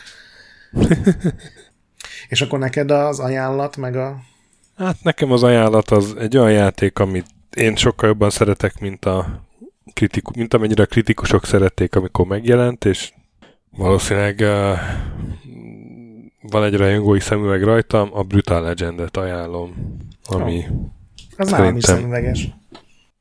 Az jó van akkor. Tim Schafernek ugye ez volt az a játék, ami hát gyakorlatilag a metal zenekarok lemezborítóinak látványvilága iklette, és a főhős egy egy Rode volt, ugye egy ilyen hangosító, vagy, vagy koncert technikus ember, aki átkerül ebbe a világba. Jack Black volt a hangja, de amúgy például nem tudom, Ozzy Osbourne is azt hiszem hang, hangját adta a játékban, meg egy-két ilyen metal legenda, és egy nagyon-nagyon vicces és szórakoztató játék. Egy gyenge pontja van, hogy, hogy vannak ilyen, ilyen real-time stratégia elemek benne, amik hát azok nem működnek olyan acélosan konzolon. Én emlékszem, hogy nem voltak nehezek azok. Na, egyáltalán nem voltak nehezek. Csak hogy ilyen, nekem mindig az volt, hogy jó, akkor legyünk túl ezen is, és akkor jöjjenek megint meg a jó kis poénok, meg, meg az, abban a világban lehetett egy ilyen nagyon durva kocsival száguldozni, hát ezt imádtam. Igen, és nagyon jó zenék voltak benne. Igen, igen, nyilván. És hát ez abszolút retro, mert akkor kétezer-kilencben jelent meg, azt hiszem, a kortályt. És ugye kellett félni, mert ez a, a melyik cégnek volt, melyik kiadó volt-e mögött? Valamilyen betűs. Majesco, Majestic. A Majesco volt az kiadójuk, de szerintem ez i é volt, vagy az előtt. Hát igen, de ez, be, ez hogyha az i é nem kapja el, akkor ez leesik a földre. Uh-huh. Mert ez akkor volt, hogy azt hiszem ezt az i é mentette meg. Ugye az volt az idő, amikor így kísérleteztek. Igen, ez a, a Mirror's Edge-es. Mirror's Edge-el, meg, meg ilyenekkel. Igen, igen. Nem Majesco. Majesco? Hát a Psychonauts-alól a Majesco dőlt ki, de nem tudom, hogy a Brutal Legend-nél ez hogy volt, már nem emlékszem. A Vivendi, a Vivendi dőlt ki. Uh-huh. Igen, a Vivendi, bocs, igen, azért kevertem, a Psychonauts nem kevertem, a Vivendi dőlt ki, és akkor a, do, dobták a projektet, a Electronic Arts meg elkapta. Én nagyon szerettem. Nyilván nem azért, mert játékmenetét tekintve egy tökéletes alkotás volt, de Volt szíve, mondjuk ki, nem? Tim Schafer játékait általában nem azért kell szeretni. Ezt, ez már kiderült ennyi év után. Ja, végülis ez is igaz, de... Abszolút, abszolút volt szíve. Én nagyon-nagyon élveztem. Az első perctől kezdve, amikor az a ródott, azon panaszkodik ott valami retteltes hajmetál zenekarnak a hangosítását, vagy a számait hallva ott a színpad szélén, hogy, hogy, hogy régen voltak jó zenék, és akkor valaki megkérdezi, hogy de mikor? hetvenes években? Nem, korábban. A korai hetvenes években. És akkor megnyílik ott a pokolkapu a másik világba. Tehát tudom ajánlani mindenkinek. És a hónap triviája, hát nálam, nálam egy nem annyira erős trivia szerintem, mint a tiéd, de nem tudom, hogy a Glitch nevű videójáték az mond neked valamit. Nem. Ez kétezer-tizenegyben jelent meg, és tizenkettőben be is zárt. Ez egy flashben játszható em em o volt. Nagyon jó kritikákat kapott a, az újságoktól, de a játékosok egyszerűen nem szerették annyira, vagy nem volt elég usere, és ezért bezárt, a cég pedig a csőd szélére került. És nem tudom, tudod, mi az a Slack? Persze, hogy tudod, mert többször beszéltünk róla. Ez a, egy, egy elég sikeres ilyen vállalati kommunikációs rendszer. Na hát képzeld el, hogy ez a Glitchből nőtte ki magát. Mi az, tehát egy, az ott tanítsát? Pontosan, a Stuart Butterfield nevű csávó csinált egy céget, megcsinált ezt a Glitchet, ez jól bedőlt, és akkor ahelyett, hogy szomorkodott volna sokáig, gyakorlatilag a Glitchnek a, az ilyen belső kommunikáció, tehát ennek az online játéknak a kommunikációs rendszerét kicsit átszapta, bizniszesítette, és most egy multimillió dolláros izé, biznisze van belőle. Durva. A, igen, a Slacknek is a, a, az a rövidítése, hogy ugye mondom, Searchable Log of All Conversation and Knowledge, ennek a rövidítése a Slack, és, és hát ezt találta ki, amikor a Glitchnek a ilyen belső chat rendszerét átszapta, és a A Slackben nemrég jött egy újítás tavaly, hogy már ilyen group uh, voice chatet lehet használni benne. Ugye az eredetileg csak, csak ilyen fájlküldözgetés, meg, meg üzenetküldözgetés uh-huh. volt, de most már, már hangchat is van benne, és ilyen csoport szobákat is lehet, és ezt tavaly vezették be. És hogyha mindenki elhagyja a, a szobát, csak egy ember marad, akkor így ilyen lift zene szól. Na és az a Glitchben is pontosan így működött, amikor wow. mindenki kilépett, csak te maradtál, akkor ugyanez a zene szólt ott. Úgyhogy ez a Slack, ez egy, egy sikertelen flash em em o-ból nőtte ki magát. Annyira irigylem ezeket az embereket, akik így, így képesek így, így irányt váltani egyik pillanatra a másikra. Igen. Most olvasok utána ennek a faszinak, és ezt találta ki a Flickert is, tehát ez... Igen, igen, igen, ő a Flickeres. Több jó ötlete is volt már élete során. Durva. Így van. És hát akkor nincs más hátra, mint az októberi évfordulók, szomorkodásaink sora, illetve ör- öröm, hogy, hogy milyen régóta játszhatunk ezekkel, ugye? Uh-huh. Rebrandeltük. Igen. Cseppet sem erőltetett mosollyal. Igen, ilyen hide the pain heroldos. Igen. Ó, a Maniac Mansion harmincöt éves? Hmm, de jó hír, hmm, hogy... De. A Mortal Kombat sorozat harminc éves. Mondjuk az iszonyatosan durva, hogy ezek szerint öt év volt a Maniac Mansion meg a Mortal Kombat között csak. Az egy sűrű öt év volt. Igen, igen, igen, igen. A Fallout meg huszonöt éves, ugye? Azt már mondtam. A Portál sorozat meg tizenöt éves. tizenöt éve jelent meg a Portál, bazd meg. Age of Empires sorozat huszonöt éves, ugye ez, ez a karácsonyi időszakban itt, uh, itt azért igen. A nagy nevek azok. Ugye a Witcherről is beszéltünk, a tizenöt éve jelent meg az első. Igen, a kedvenced, a Kubert, az negyven éves. Meg is érdemli. Hát kemény. Grand Theft Auto Vice City húsz éve jelent meg.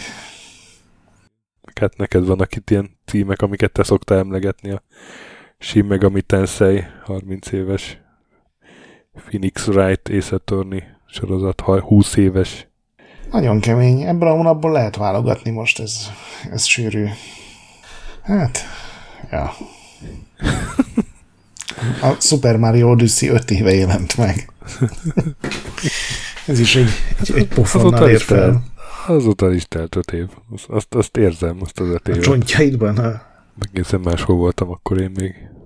Na, hát ennyi. És akkor nem tudom, szerintem a rekordot nem döntöttük. Hát lehet, hogy a rekordot is megdöntöttük. Nem, már még megvágod. Két óra negyven perces nyersanyaggal. Hát megvágom, de utána jön még a zene, meg a, tudod, a támogatók. Nem tudom, nem tudom, hosszabb lesz-e, mint a eddig. Mert végre voltak játékok, és erről lehetett beszélni. Végre voltak játékok, voltak jó hírek, sok hír volt, úgyhogy igazából elröppent. Remélem nektek is. Legközelebb minivel jövünk, az sokkal rövidebb lesz. Tartsatok velünk akkor is, és játszatok sokat, mentsetek a boss fightok előtt, Discordra gyertek, ahol nagyon jó a társaság, olvassatok uh, Retrolandet, ahol napi kontent van, hallgassatok Képtelen Krónikát, ami a másik fasza podcastünk, Mazurral kiegészülve. Mármint uh, nem Mazurral kiegészülve hallgassátok, hanem Mazurral kiegészítve akár a másik podcastünk, de akár Mazurral együtt is hallgathatjátok, csak hát uh, vegyétek fel a kapcsolatot, és várjátok ki, amíg a megbeszélt időpont plusz fél órával megjelenik. Ha nem aluszik el véletlenül kikapcsolt telefon mellett. Váratlan mazósémig befordult az elköszönés, úgyhogy inkább csak annyit mondok, hogy a BIOS ne piszkáljátok, és a nagy pixel továbbra is gyönyörű. Sziasztok! Sziasztok!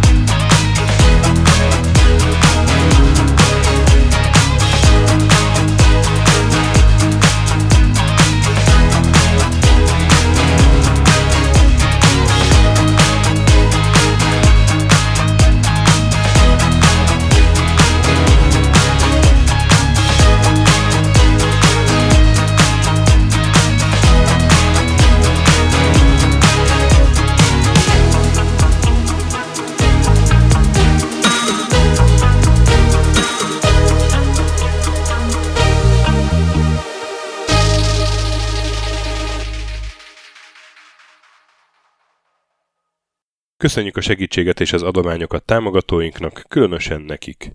Andris egy kettő három négy öt hat, Pumukli, Bastiano Coimbra de la Coronia y Azvédó, Kis András, Dester, Joda, Kínai, Gatz, Hanan, Zsó, Dances with Chickens, Gabez Mekkolis, Sir Archibald a Réten, Módi, Benő huszonhárom, Zorkóci, Alternisztom, Retrostation, Nobit, Sogi, Siz, cé vé dé, Tibiur, Bert, Kopescu, Krisz, Ferenc, Zsoff, Edem, Kövesi József, Varjagos, Zsiga Bálint, Loloke, Snake Hips Boy, Csépé, Márton úr, Flanker, Hollósi Dániel, Balázs, Zobor, Csiki, Suvap, Kertész Péter, Richard V, Nyau, Vitéz Miklós, Huszti András, Vault ötvenegy Gamerbar, Péter, Daev, Eniszi, Csalazoli, Veszti, Makai Péter, Mongúz, Beranándor, Arzenik, Nagy Alexandra, Andrew Boy, Kviha, Mazi, Tryman, Magyar Kristóf, Krit huszonhárom, Kuruci Ádám, Jedi, Harvester Marc, Igor, Pixelever, Oprüke, Estring, Szaszamester, Kecskés János, MacMiger, Dvorszki Dániel, Dénes, Kozmér Joe, Sakali, Kopasz Nagyhajú, Colorblind, Vic, Furious Adam, Maz, miszter Corley, Nagy, Nagy Gyula, Gergely B, Sorel, Naturlecsó, Devencs, Kaktusz, Tom, Jed, Apai Márton, Balcó, Alagi úr, Judgebred, László, Opat, Jani bácsi, Dabrowski Ádám, Gévas, Zabolik, Kákris, Logan, Hédi, Tomiszt, Att, Gyuri, Kevin Hun, Zobug, Balog Tamás, Enlászló, Gombos Márk, Valisz, Hekkés Lángos, Szati, Rudimester, Sancho Musax, Elektronikus Bárány, Nand, Valand, Jancsa, Burgerpápa Jani, Deadlock, Hídnyugatra Podcast, Lavko Maruni, Makkos, Csé, Xlábú, Simon Zsolt, Lidérc, Milanovic, Ice Down, Typhoon, Zoltanga, Laci bácsi, Dolfi, Omega Red, B. Bandor, Polis, Vanderbos parancsnok, Láma szeme, láma szeme sötétkék, Totó, Ilyen a mobba is ezt büszkén olvasom be, ká ef gé ká, Holdkor, Dwarf, Kemi kettő negyvenkettő, Obert Motz, Szekmen, el bé, Ermint Ervin, té er Blaze, Nyek, Emelem a tét, Házbú, Tündér Béla, Adam Kreiswolf, Vogonköltő, Csemnicki Péter, Németh Bálint, Csabi, Mandrás, Varegab, Melkor hetvennyolc, Lemon Alvarez, Csekő István, Schmidt Zoltán, Bobesz öt, Kavicsok a Margón blog, Félix, Luther, Hardy, Rozmi, Glezman, Fogtündér, Brusznicki Péter, Neld, El Gringo, Szféra Karcoló, Klisz Gábor, Q, Mentolos Kolbász, Gliscard, Albin, Zsovez, Invi, Tomek G, Gucci Mentál, Dreska Szilárd, Kapi és I Love Hitachi. Nagyon szépen köszönjük nekik!